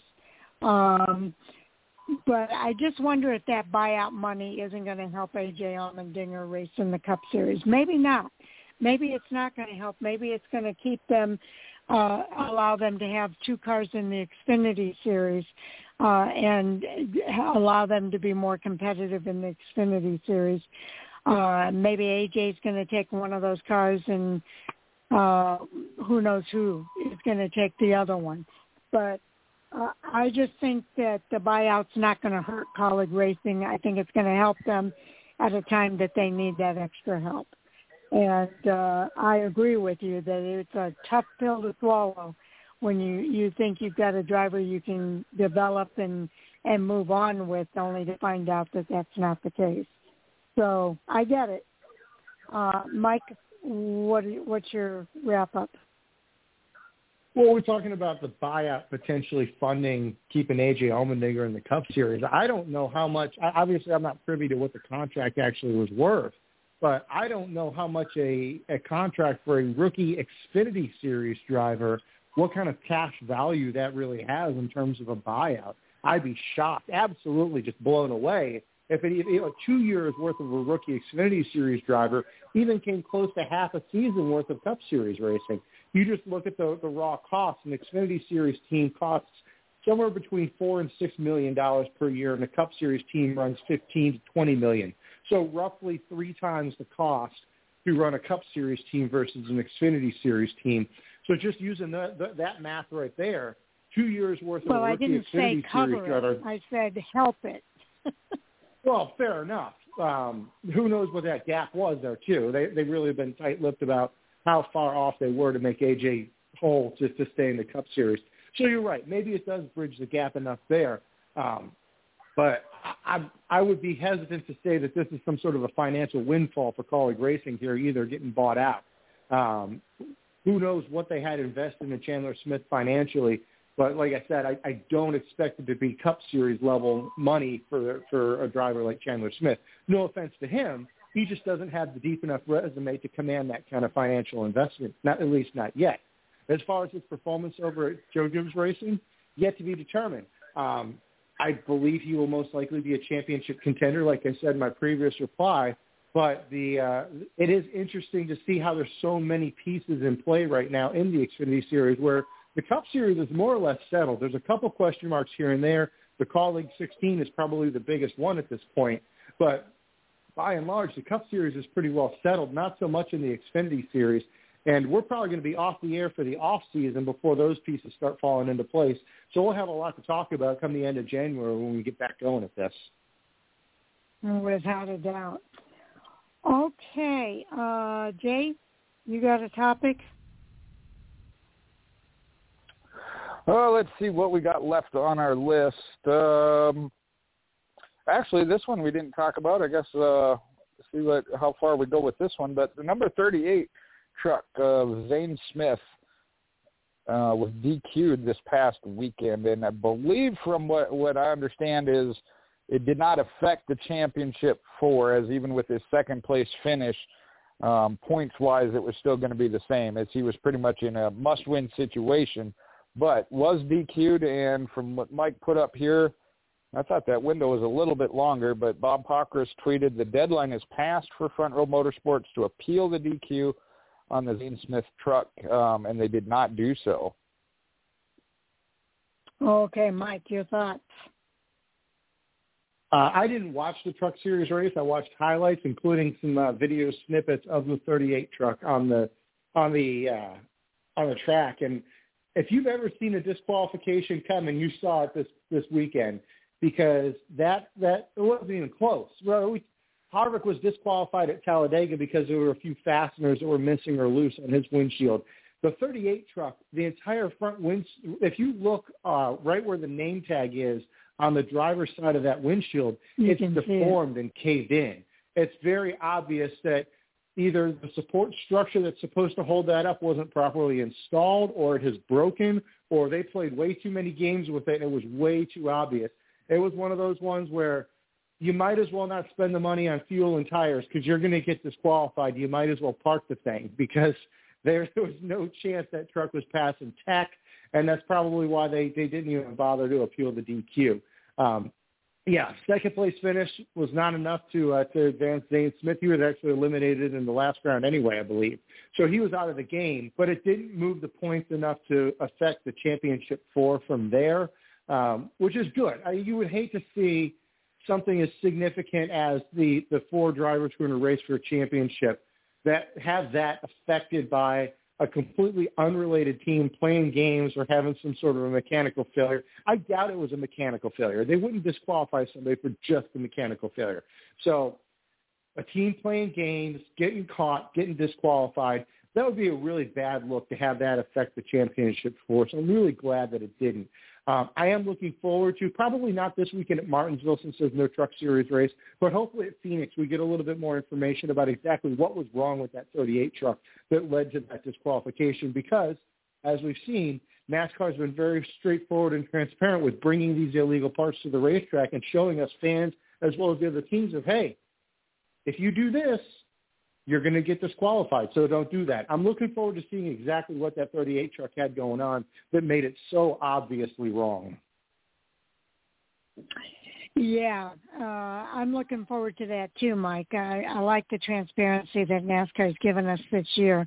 But you're right, it did not affect anything. Zane Smith actually had to have a win if he was going to be able to stay into the playoff contention. Uh, he came in second uh, and it wasn't enough. So he was still below the cut line, but now he's way below the cut line uh, with the DQ. Uh, it will be interesting to see what NASCAR comes back with after they uh, do their further investigation at the R&D Center uh, and tell us what happened. I, I do think it's also interesting that Front Row Motorsports has chosen not to appeal the disqualification of Zane Smith.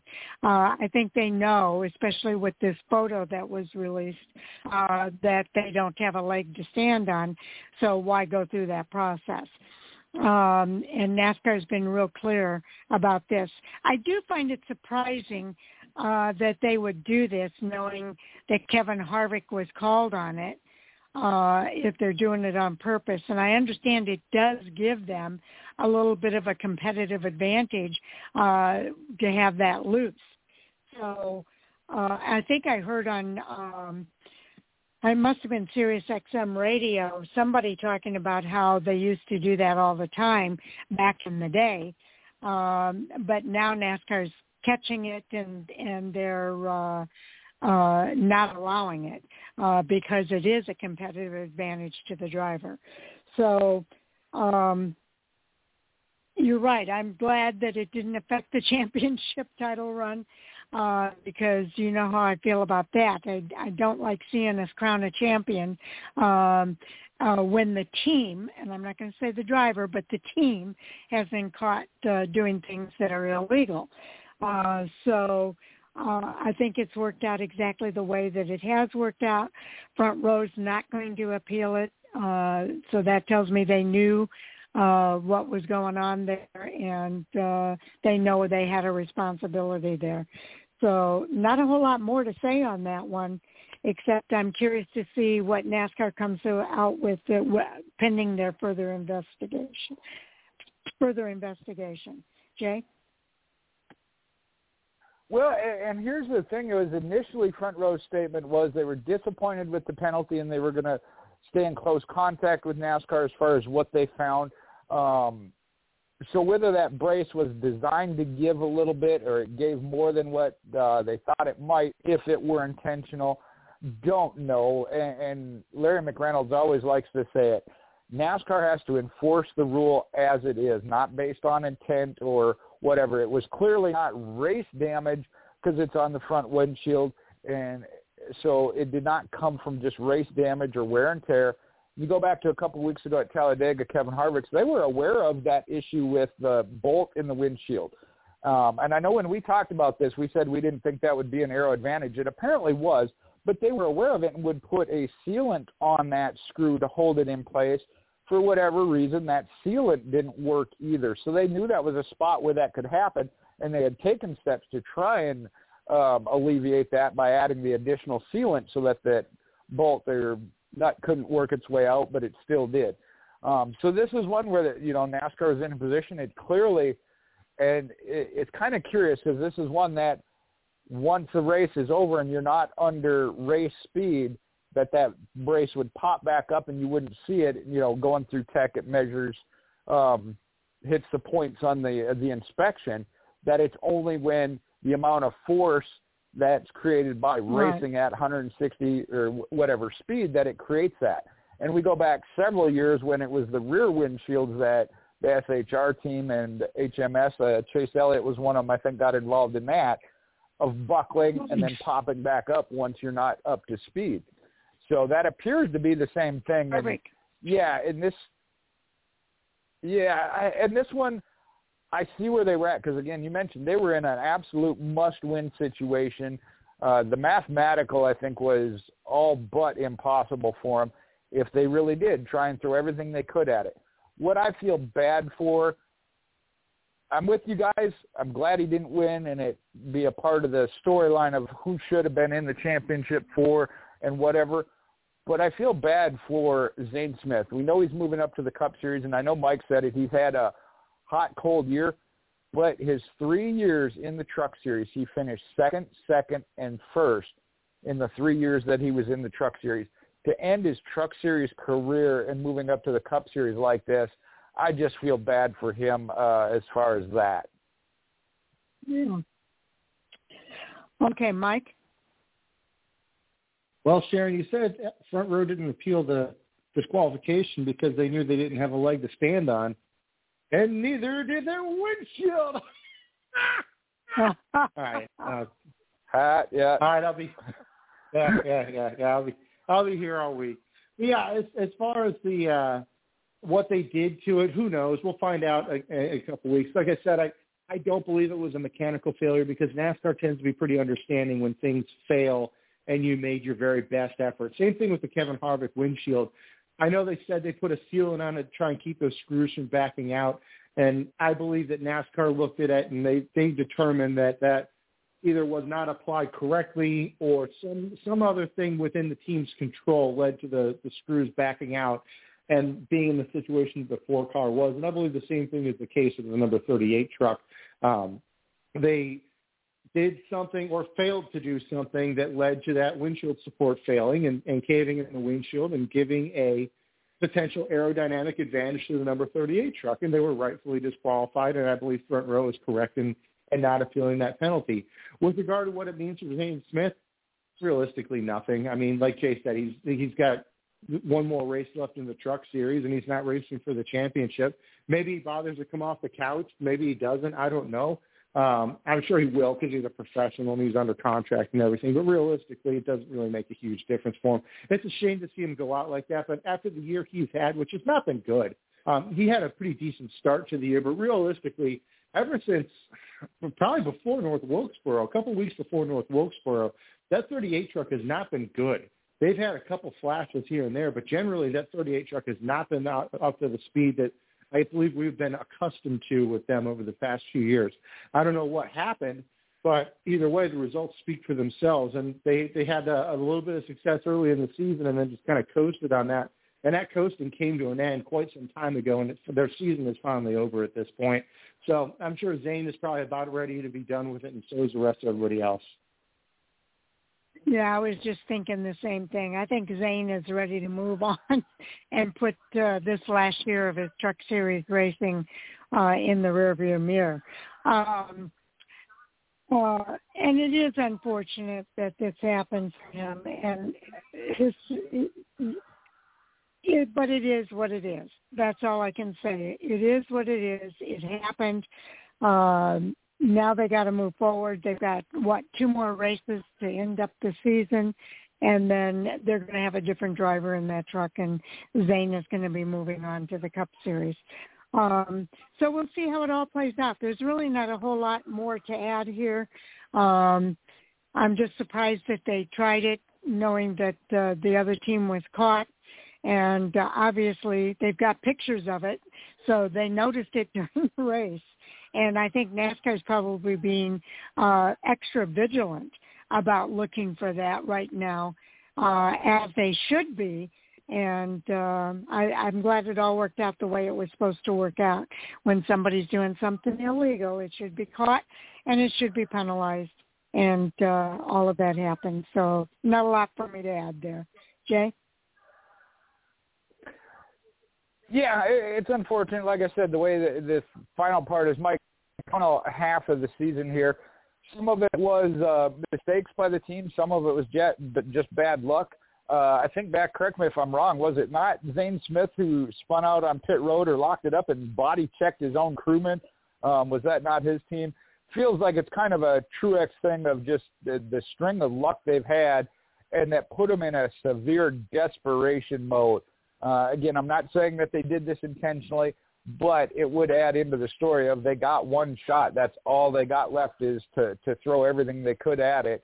Um, so hopefully this doesn't tarnish Zane Smith's record. As as said, he's moving to to the Cup Series, looking to build with Spire Motorsports slash Trackhouse, and that combination of agreement.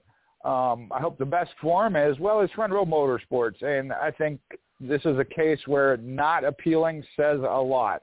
Whether uh, it was intentional or not, they know they aren't going to be able to fight it. Even if it was a parts failure, as uh, they said with Kevin Harvick's, that then your responsibility is to buy better quality parts, I guess. okay. Okay. Uh,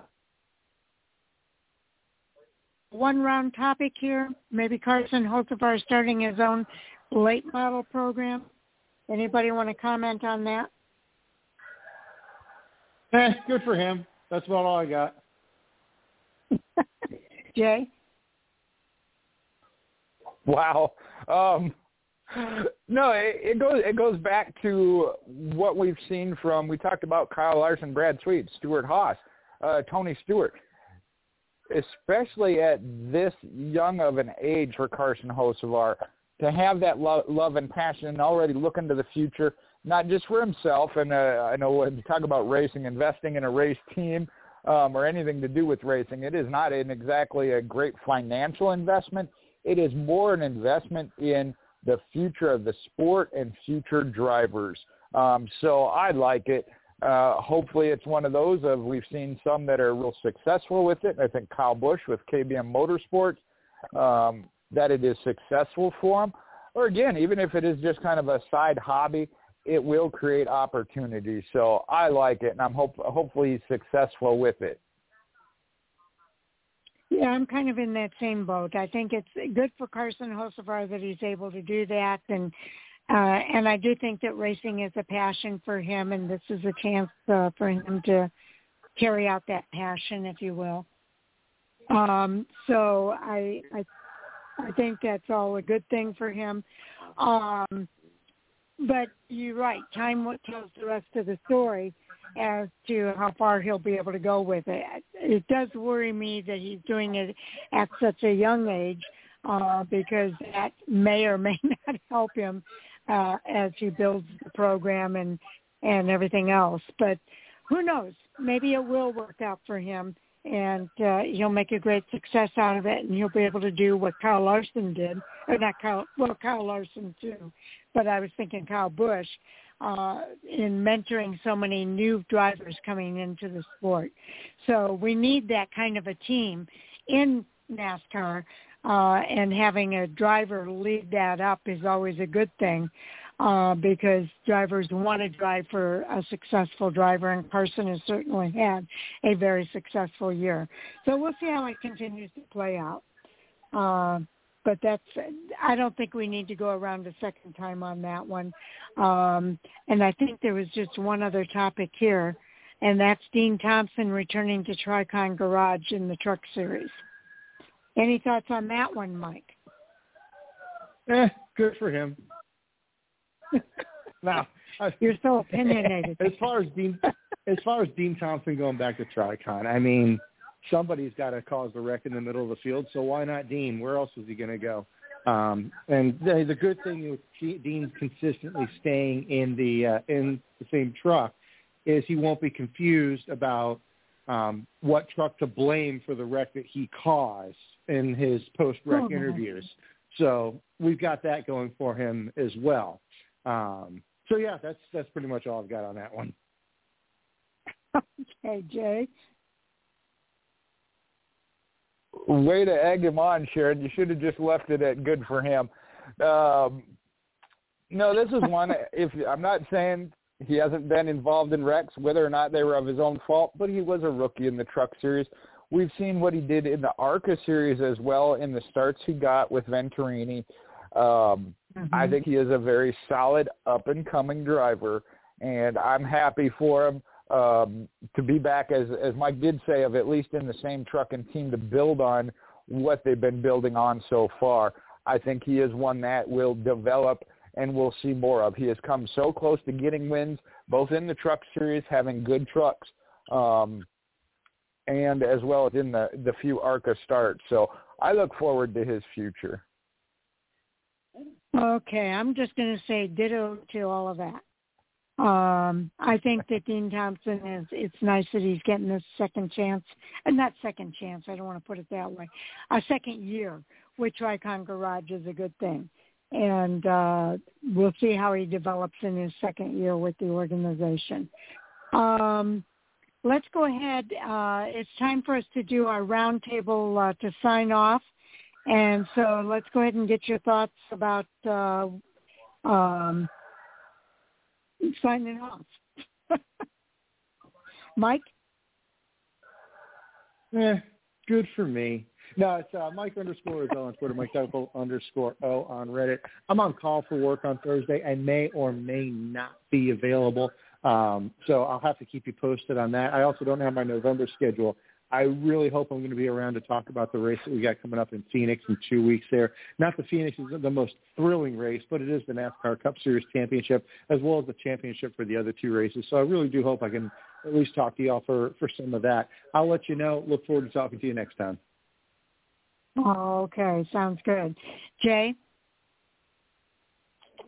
Well, doing the uh, prison ministry I did this morning, I had a couple other words and phrases for the uh, for the week. I'm adding to that of eh, good for him uh, to my list of things that I'm going to carry throughout the week. So uh, you can follow me on Facebook, Michael Hoosman, Mopar MJ8 on Twitter and Instagram, and I do look forward to this week uh, the preview of. We got one more race uh, for the Cup and Xfinity Series before we even set the championship four for all three series. So that'll be great on Thursday. Mike, hopefully you can join us. I know Brian was uh, looking forward to it as well. Hopefully he doesn't have any meetings get scheduled there. Um, and then, like Mike said, of the championship uh, races, always provide some stories. So we'll look forward to that in the final closing weeks here, unfortunately, for the NASCAR season. Yes, I always look forward to having as many people as possible on our uh, last couple of shows here. Uh, we'll be reviewing Martinsville next week and then Phoenix the following week, and that's going to be it. And then Jay, we preview Martinsville and then preview Phoenix, and that's going to be it. Uh, so we've only got a couple weeks left here uh, with Fan4Racing Radio for the season, and uh, definitely uh, looking forward to both of those races. A big shout out to our listeners for tuning in. We appreciate all of you uh, for taking time to hear what we have to say, and uh, we hope uh, you enjoy it as much as we enjoy doing it. Uh, a shout out to our Fan4Racing crew, Sal Sigala, Mike Orzel, and Jay Hughesman. You guys are all great, and I'm uh, always look forward to our hot topic sound off conversations. Uh, you guys are entertaining as well as good with your opinions. So uh, thank you for that. And uh, I, we didn't get a fantasy update. Maybe we can do that on Thursday, Jay. But uh, definitely uh, uh, and I looking don't, forward I, I to don't, doing. I don't know they're going to have enough time. I, I really, I don't think it's going to be able to happen. Yeah, I won't tell you who my pick was for Cup Series this year, this week. But I, yeah, at first that's, I that's thought what I was get gonna. Go ahead, Jared. I was going to say at first I thought, oh No, man, I- I, that was a bad pick, and then all of a sudden it turned out to be good. But go ahead. Well, I was just going to say that was joking as I picked him. I was like, normally you like to pick Martin Truex, and I said I was going to steal him from you, and you said, oh, I ended up with Christopher Bell, and when it was all said and done, I was like, yeah, that's what I get for stealing your pick. yeah, I said Christopher Bell's going to ring the bell at Homestead. oh, that's right. Yeah, that's right. You did call that shot. Yep. So, but anyway, yeah. At first, I, I, he started out pretty slow though, but then did come around. So uh, anyway, we'll let. Uh, I was happy to see him get that victory, and uh, we'll look for the fantasy update at the next uh, show on Thursday. Uh, we'll do our podcast as we usually do and put it out in the early part of the afternoon, so you can watch for that. And uh, with that, guys, I think we're ready to call it a night here on Fan4Racing Radio. Good night, everybody. Yeah. Have a good night. Good night, everybody. We'll see you on Thursday.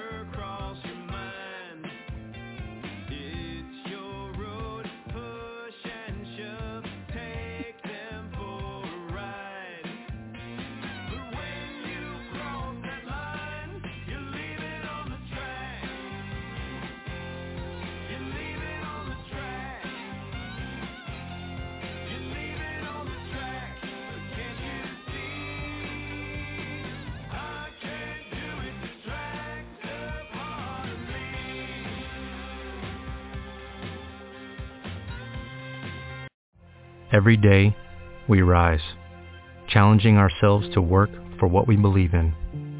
At U.S. Border Patrol, protecting our borders is more than a job. It's a calling. Agents answer the call, working together to keep our country and communities safe. If you are ready for a new mission, join U.S. Border Patrol and go beyond. Learn more at cbp.gov/careers. With Lucky Land slots, you can get lucky just about anywhere. Dearly beloved, we are gathered here today to... Has anyone seen the bride and groom? Sorry, sorry, we're here. We were getting lucky in the limo and we lost track of time. No, Lucky Land Casino, with cash prizes that add up quicker than a guest registry. In that case, I pronounce you lucky. Play for free at LuckyLandSlots.com. Daily bonuses are waiting. No purchase necessary. Void where prohibited by law. 18 plus. Terms and conditions apply. See website for details.